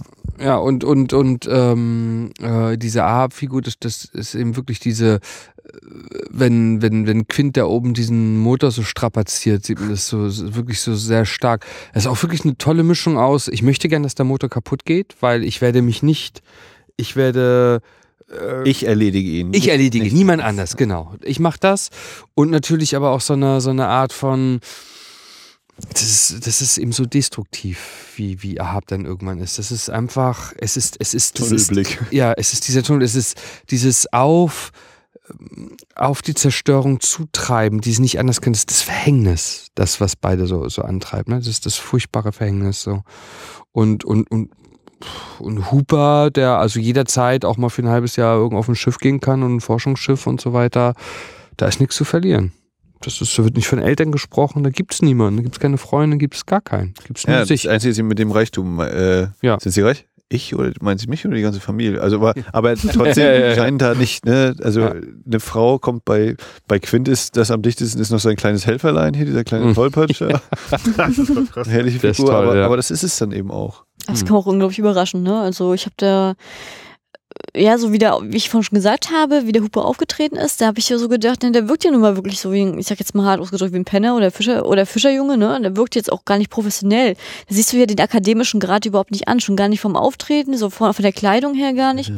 Das wirkt ja alles, äh, ist ja wirklich versteckt. Und wenn er dann auf einmal so dieses, die, ja, diese Rolle rauskehrt, ja, ich bin reich, ja, und da kommt, da wirkt er auch gleich souverän. Und zwar auch vor allem mit einem Mal. Mit der Weinszene wird schon angedeutet, dass er dieses Entspannte hat und Überlegene und dann wird es immer richtig festgemacht, da wird es verankert. Und ab da hat er ja auch das Sagen, wo er dann auch sagt, ich gehe mal tauchen, ich guck mal runter. Na, er zieht ne, Brody er immer mit sich mit, genau. und, und, er würde, Brody würde auch alles sozusagen machen, was, was er sagt und der Einzige, der dann kurz mal dazwischen kommt, ist eben der Bürgermeister, der sagt, ihr könnt jetzt hier den Hai nicht aufschneiden hier draußen, äh, mitten auf der Platoon, stell mal davor, da kommt der Kinderjunge wirklich raus. Sonst Brody hätte gesagt, na gut, gut, er hast recht. Es ist ein überzeugendes Argument. Wir müssen ihn aufschneiden, damit wir wissen, ob er da drin mhm. ist. Ja, ja. Wie er sich so umdreht. So, und, und, also er, er hätte dann wahrscheinlich gesagt, okay, ich hätte natürlich auch gesagt, ja, wenn wir es machen, dann nehmen wir den Hai irgendwo in eine Hütte oder so, wo das keiner sieht, aber äh, und dann ist eben der Bürgermeister sagt, nee, Jungs, das könnt ihr vergessen. Mhm. Und dann ist es eben später auch so dieses langsame Umdenken auch bei Brody. Aber man muss auch sagen, das, was du sagst, das ist eben ganz ganz entscheidend für die Situation, in der wir uns befinden. Nämlich dieser reiche Schnösel, der dem eine Reise bevorsteht, die also technisch und also tausendmal lukrativer ist als das, wo, worauf er sich einlässt ganz offensichtlich ist es ja auch so, dass er dafür die Reise einbüßt, von der er gesprochen hat. Ähm, das ist nämlich, dass er so sein möchte wie Quint. Das ist der Typ, der äh, aus einem reichen Elternhaus kommt und gern jemand anders sein möchte. Also ne, darum diese Klamotten, will. der sich beweisen will, der zeigen will, dass er äh, keine, äh, die haben, sie haben ihr ganzes Leben lang Geld gezählt, so, ne, sondern nein, ich weiß, wie die Knoten, ich, ich weiß ganz viel und ich, ich, ich kann das, und trotzdem sieht, sieht Quint das sofort an seinen Händen. Und das ist so wichtig, dass er das will. Und deswegen auch dieses Kostüm, dieses Aussehen und diese, diese Verkleidung. Mir wird gerade so klar, während ihr das so äh, nochmal so die, die, die anderen Figuren außer äh, Chief Brody so beleuchtet. Ähm, ich, ich war hier so ein bisschen reingegangen, äh, also ein Film, den ich wirklich liebe. Ich wollte an ihm irgendwas finden, an dem ich mich äh, aufreiben kann, wo ich unzufrieden bin, wo wo das Meisterwerk noch einen kleinen Bruch hat. Und es ist eigentlich diese Zweiteilung des Films, die äh, die Tiefe der Figuren zwar zu nutzen weiß für das Finale, aber äh, bestimmte Dinge, zum Beispiel, ich habe es an der Frauenfigur festgemacht, äh, an der Ehefrau, äh, sozusagen wirklich über Bord wirft, weil es spielt dann einfach keine wirkliche Rolle mehr. Also zumindest erfährt es keine Weiterentwicklung. Und ich finde es eigentlich aber gerade sehr spannend, dass die also ich habe vorhin die These geäußert, dass in dem Film immer wieder auch die Menschen eigentlich äh, sich selbst die größte Gefahr sind und eigentlich alle äh, Tode, die dort äh, äh, passieren, äh, verhinderbar gewesen wären. Also am ehesten ist vielleicht noch der Leichtsinn am Anfang zu entschulden, ne? äh, dabei nachts schwimmen zu gehen, aber ansonsten äh, sind es halt der Bürgermeister, der sich einfach nicht äh, bekehren lässt, äh, der keine Sicherheitsvorkehrungen zulässt, äh, der Wahnsinn, das Trauma äh, von dem äh, Quint, ne? das ihn zu diesem Verrückten werden lässt und äh, ja alle letzten Endes da auf diesem Schiff ins Unglück stürzt mit seinem, mit seinem Vorgehen. Ähm, äh, der der äh, immer wieder aufkeimende äh, egoistische Wissenschaftler, ne, der dann also aus mir völlig unerfindlichen Gründen das Bedürfnis hat, da bei Nacht äh, äh, runter tauchen zu gehen, äh, um mal bei dem Boot zu gucken. Was genau will er da jetzt gucken? Also bringt sich also selbst damit auch ganz stark in Gefahr. Ähm, und, und Brody muss sich eigentlich ständig die ganze Zeit gegen so diese starken Persönlichkeiten, die äh, so viel Unheil anrichten können, die so viel Unheilspotenzial mit sich bringen, muss gegen die ankämpfen. Das ist so unglaublich schwer. Und äh, er schafft das ein Stück weit bei dem Bürgermeister. Ne? Und er schafft es vor allem, er sucht eigentlich immer den schwersten Weg, nämlich die Leute wirklich zu überzeugen, sie, dass sie wirklich das verstehen. Und das erfordert tatsächlich Opfer, die er selber gar nicht erbringen möchte. Und äh, ganz zum Schluss, das ist für mich jetzt der Bogen, den ich finde, befriedigenderweise, äh, äh ist da ganz auf sich alleine zurückgeworfen. Ne? Also manche Hindernisse konnte, mussten aus, also Quint konnte er nicht selber aus dem Weg räumen. Der musste, der, äh, dafür hat Quint dann selbst schon gesorgt. Ne? Und dann konnte äh, Brody. Die Sauerstoffflasche. Ja, ja, genau. Also er hat dann ja, also konnte sozusagen, also ist er dann ganz aktiv eigentlich. Nee, ich meine äh, Quint, die mhm. Sauerstoffflasche. Auch da wieder wie das immer. Das ist ja sehr interessant. Habe ich auch drüber nachgedacht, warum es gerade die ist, ne? Die ja so dann auch die Rettung ist und, und warum mhm. die so rüberrollt. Ähm, der Sauerstoff, den wir alle brauchen zum Leben. Ach, großartig. nee, das ist schön. Die macht total Spaß, wenn das, wenn das, wenn das dem standhält. Also wenn man da so lange dran rumklopft, dass sogar das äh, stimmig und sinnig ist. Ich habe eigentlich in meinem Leben selten eine schrecklichere Szene gesehen. Ich habe die ja mit 14 das erste Mal gesehen, als das Hineinrutschen Quinns ähm, in dieses Maul. Also ich habe das Schrei. Das, das finde ich wirklich, finde ich wirklich krass. Und das ist auch nicht bei Ahab. Das ist natürlich insgesamt mythisch und wie das auch aus mhm. welcher Perspektive und so weiter. Aber dieses, ich, das hat mich wirklich, das hat mich wirklich fertig gemacht, wieder reinduschen. Das finde ich heute noch ganz, ganz dramatisch. Also Nee, weil, weil nicht, weil das völlig, also weil quasi die, das, was man sich davon erwartet, vielleicht so, so, so was wie eine Katharsis, so ein erlösendes, also das will er ja eigentlich die ganze Zeit. Er will diesen direkten ja. Kampf ne, mit dem Dolch nochmal in den Hai rein und mach doch, was du willst mit mir, aber ich gebe nicht auf. Und dann ist das so ein furchtbarer Tod, so, so ein ja, aber Du siehst ja auch die Angst, Schreien. die Angst schon, er, er, er ja. schreit kurz, dreht sich zu Brody um, nee, wenn er sich noch zu Brody so. um, mhm. er ihn noch kurz hält und dann, er kann mich nicht halten, ich rutsche und dann, aber auch immer noch wie dieses Tretende und versuchen nicht da reinzurutschen und noch nach irgendeinem ja. Mittel zu suchen. Also ich finde, dass Clint auch sehr kämpferisch wirkt, denn wenn man mal so die vorherigen Todesfälle angeht, zum Beispiel die Frau, ne? Also die allererste, wurde einmal runtergezogen, zweimal runtergezogen, dann war sie weg. Ja, sie wurde dann, noch einmal hier im Dreieck. Ja, naja, aber, sie, aber, das, war, aber das war, nicht so, dass sie sich jetzt irgendwie wehren nee, nee, konnte oder das dass sie irgendeine Chance hat. Das war einfach von vornherein klar, das ist, das war's, ne? Und dann kam das, das mit dem, der Hund war sofort weg, da hast du ja nicht mal eine Einstellung gekriegt, der war weg. Das Kind war auch sofort weg. Denn äh, der, der, der Ruderer war auch recht schnell weg. Also der hat noch mal ein bisschen länger, drei Sekunden, paar länger, Sekunden länger gekriegt, aber er war schnell weg. Und dann kommt dann halt Clint nachher. Er hält doch deutlich länger durch. Er kämpft doch, er macht, ist doch wie wild. Er ist doch trotzdem noch Ahab, auch wenn er kämpfen untergeht, aber er kann sich doch nichts vorwerfen. Er macht doch alles, was, er, was möglich ist. Und ich meine, aus der Perspektive, er hat ja keine Chance, aber er hält durch und er kämpft und er kämpft.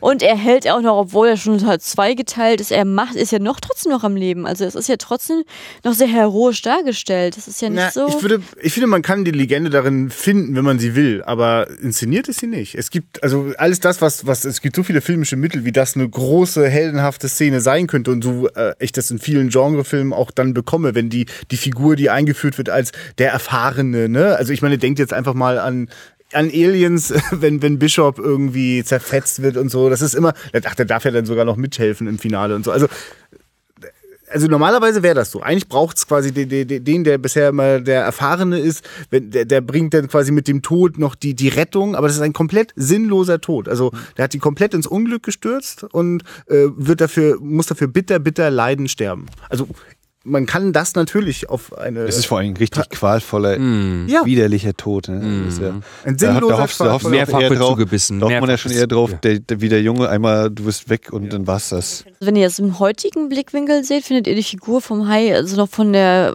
also von, wie weiß, ja, ich komme jetzt hier, Bedrohlich, echt. ja, echt. Also findet ihr die Darstellung echt, also noch sozusagen glaubwürdig, also jetzt, jetzt nicht unbedingt auch noch die, also jetzt ist die Handlungsweise, sondern auch selbst, ähm, ja, Das Modell. Danke. Oder nimmt man's, ja also nimmt genau, das her. Modell, ich komme nicht mehr drauf, ja. Also ich bin immer in dem Film drin. Ich, ich seh- ab und zu kommt zwar dieses, es ist halt Modell, aber es ist trotzdem immer noch dieses, ich will jetzt da nicht in dem Wasser sein, auch wenn das Modell ist, das ist mir scheiße. Also ich, ich lasse mich so doll auf den Film ein, dass es mich nicht stört. es, es gibt in den in manchen Nahaufnahmen äh, habe ich sozusagen ach schade es ist eben kein echter Hai aber es gibt kein es gibt es gibt keinen unfreiwilligen Humor der sonst so schnell bei äh, künstlichen äh, also bei, bei Tieren die irgendwie nur Roboter Genau, und hier Gummi Abteilung, sind, ne? ich sehe den Reißverschluss oder die Fäden oder so ein Quatsch. ja oder nee, ich, nee, das Hauptproblem ist eigentlich mal wenn diese Viecher was machen was dann irgendwie nicht stimmig ist das, das ich kann das gar nicht Also, genau ich wüsste ja. nicht genau was da jetzt machen sollte damit es nicht hinhaut aber es haut halt da alles hin. Und ich äh, die Inszenierung gibt sich also da, da also wenn der den Oscar für den besten Schnitt bekommen hat dann auch weil äh, der Schnitt immer genau an der Stelle äh, äh, die, die die Illusion aufrecht erhält ein, da könnten fünf sechs Frames mehr einen riesen Unterschied machen und eine Szene sofort lächerlich Wie wird zum Beispiel eben hier Gonna Need a Bigger Boat. Wenn er da den füttert und der kommt kurz rauf und ist wieder weg. Das ist super. Also meistens ist das auch so, ich, ich finde wirklich eine Szene, die fand ich eigentlich schon immer schrottig, das ist, wenn er auf das Boot raufspringt. Weil ich finde, das ist dann auch nicht, das ergibt sich dann auch nicht für mich im Sinn von. Ja. Ne? So, äh, es sei denn, es ist eben dieser, dieser Kampf, der eben bis aufs, bis aufs, also das Annähern auch, ne? Also das Tier also muss jetzt diesen Erzfeind auch loswerden. Auch das hat ja eine Motivation, was zu machen.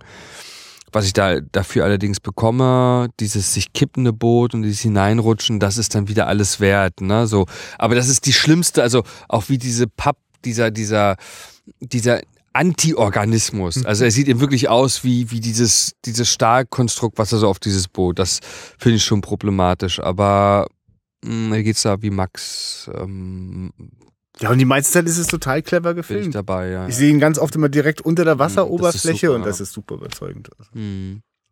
Hm.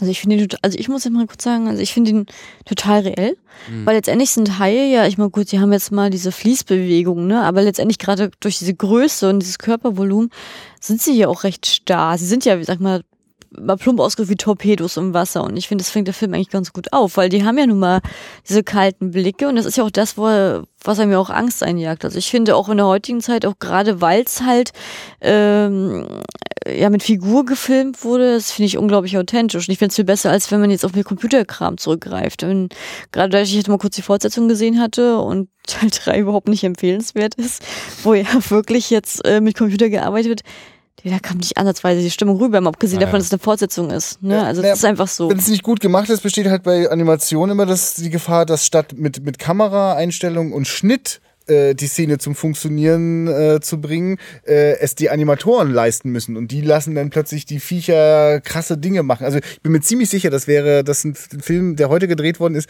und der würde mit 3D-Animationen arbeiten, wäre der Hai immer schneller.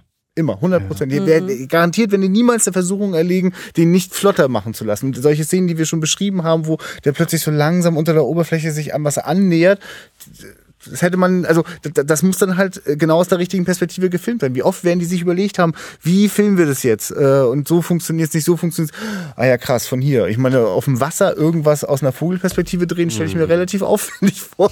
Äh, aber nur so hat das halt hingehauen. Und äh, insofern äh, teile ich das. Bin ich, bin ich sehr froh darüber, dass auch sonst so vieles, äh, also ich sehe halt keine einziges Mal eine Rückprojektion oder irgendwas. Immer auf dem offenen, also natürlich Ja. mit wahrscheinlich die Insel gleich um die Ecke, aber immer mit Blick aufs offene Meer äh, und manchmal auch krassem Wellengang, wie da denn die Schauspieler, also ich sehe nicht einen einzigen Mal einen Stuntman, oder? Hm. Na, Also- einmal hatte ich Ja? ganz, wenn, muss ja, wenn, er, wenn er aufs Boot hüpft, also wenn der Hai aufs Boot hüpft und dann Ach einmal so. ganz kurz, wenn Ah ja, Quint okay. und Dings, da dachte ich so, oh, Roy Scheidt hat aber gerade ganz schön dunkle Haare. Okay. aber das war auch nur eben gerade bei dieser, Vor- davor ist es Ja. mir auch nie aufgefallen. Wie ist denn Ren? Ich habe den ja nie gesehen. Ich wollte den immer noch mal gucken, weil ich dachte, ich möchte gerne einen mo- modernen Hai-Film sehen, der gute Kritiken Ah. bekommen hat. Was, wie ist denn Rennie Harlins Deep Blue Sea? Ich habe ihn auch nicht so wirklich gesehen. Aber der Hast ist bei uns gerade rum, ne? Kann das sein? Äh, ja, habe ihn schon ein paar Mal gesehen. Äh, Ist der vergleichbar? Ich glaube, das ist. oh Gott, es geht doch darum, dass die den Hai für Experimente nutzen wollen. Ja, also ne? bei Diplomatie ist es, ja genau, die nehmen, äh, die wollen, wenn ich mich jetzt recht entsinne, das ist ja schon ein bisschen her, dass ich ihn gesehen habe, geht es um die Alzheimer-Forschung Mhm, und deswegen machen sie, What? ja, Es ist ein beliebtes das- Thema bei Tierhorror Planet der Affen. und weil das, das Haikgehirn anscheinend so entwicklungsfähig ist, genau wie ein Menschengehirn, experim- experimentieren sie bei den Haien. Das Problem an der Sache ist, die haben Erfolg und die Haie haben die, äh, haben die Gefährlichkeit und die Struktur eines Hais und die Intelligenz eines Menschen und schaffen natürlich das Ganze jetzt auszuspielen, auszuloten und das auf ihre Seite zu bringen. Und natürlich Samuel L. Jackson seine Paraderolle. Mhm. Ähm, also wenn man das jetzt als so einen klassischen Actionfilm betrachtet, ist der Film, macht der Film Spaß und den kann man auch sehen. Aber wenn man jetzt sowas äh, jetzt sucht wie beim Weißen Hai, dann wird man bitter enttäuscht. Also das muss glaub, man dann am anderen Blickwinkel Harlin ist dann, sehen. glaube ich, auch eher der Action-Typ, ne? Ja, das ist wirklich ein Actionkracher. Da ist jetzt auch nicht viel hinter, aber es macht also an sich von der Action her macht Spaß. Aber handlungstechnisch, da darf man nicht zu weit in die Materie gehen für sich selbst. Ähm, ich glaube, wir können jetzt einfach mal zum Schluss kommen. Show me the way to go. I'm tired, I wanna go to bed. Drink about an hour ago and it came right to my head.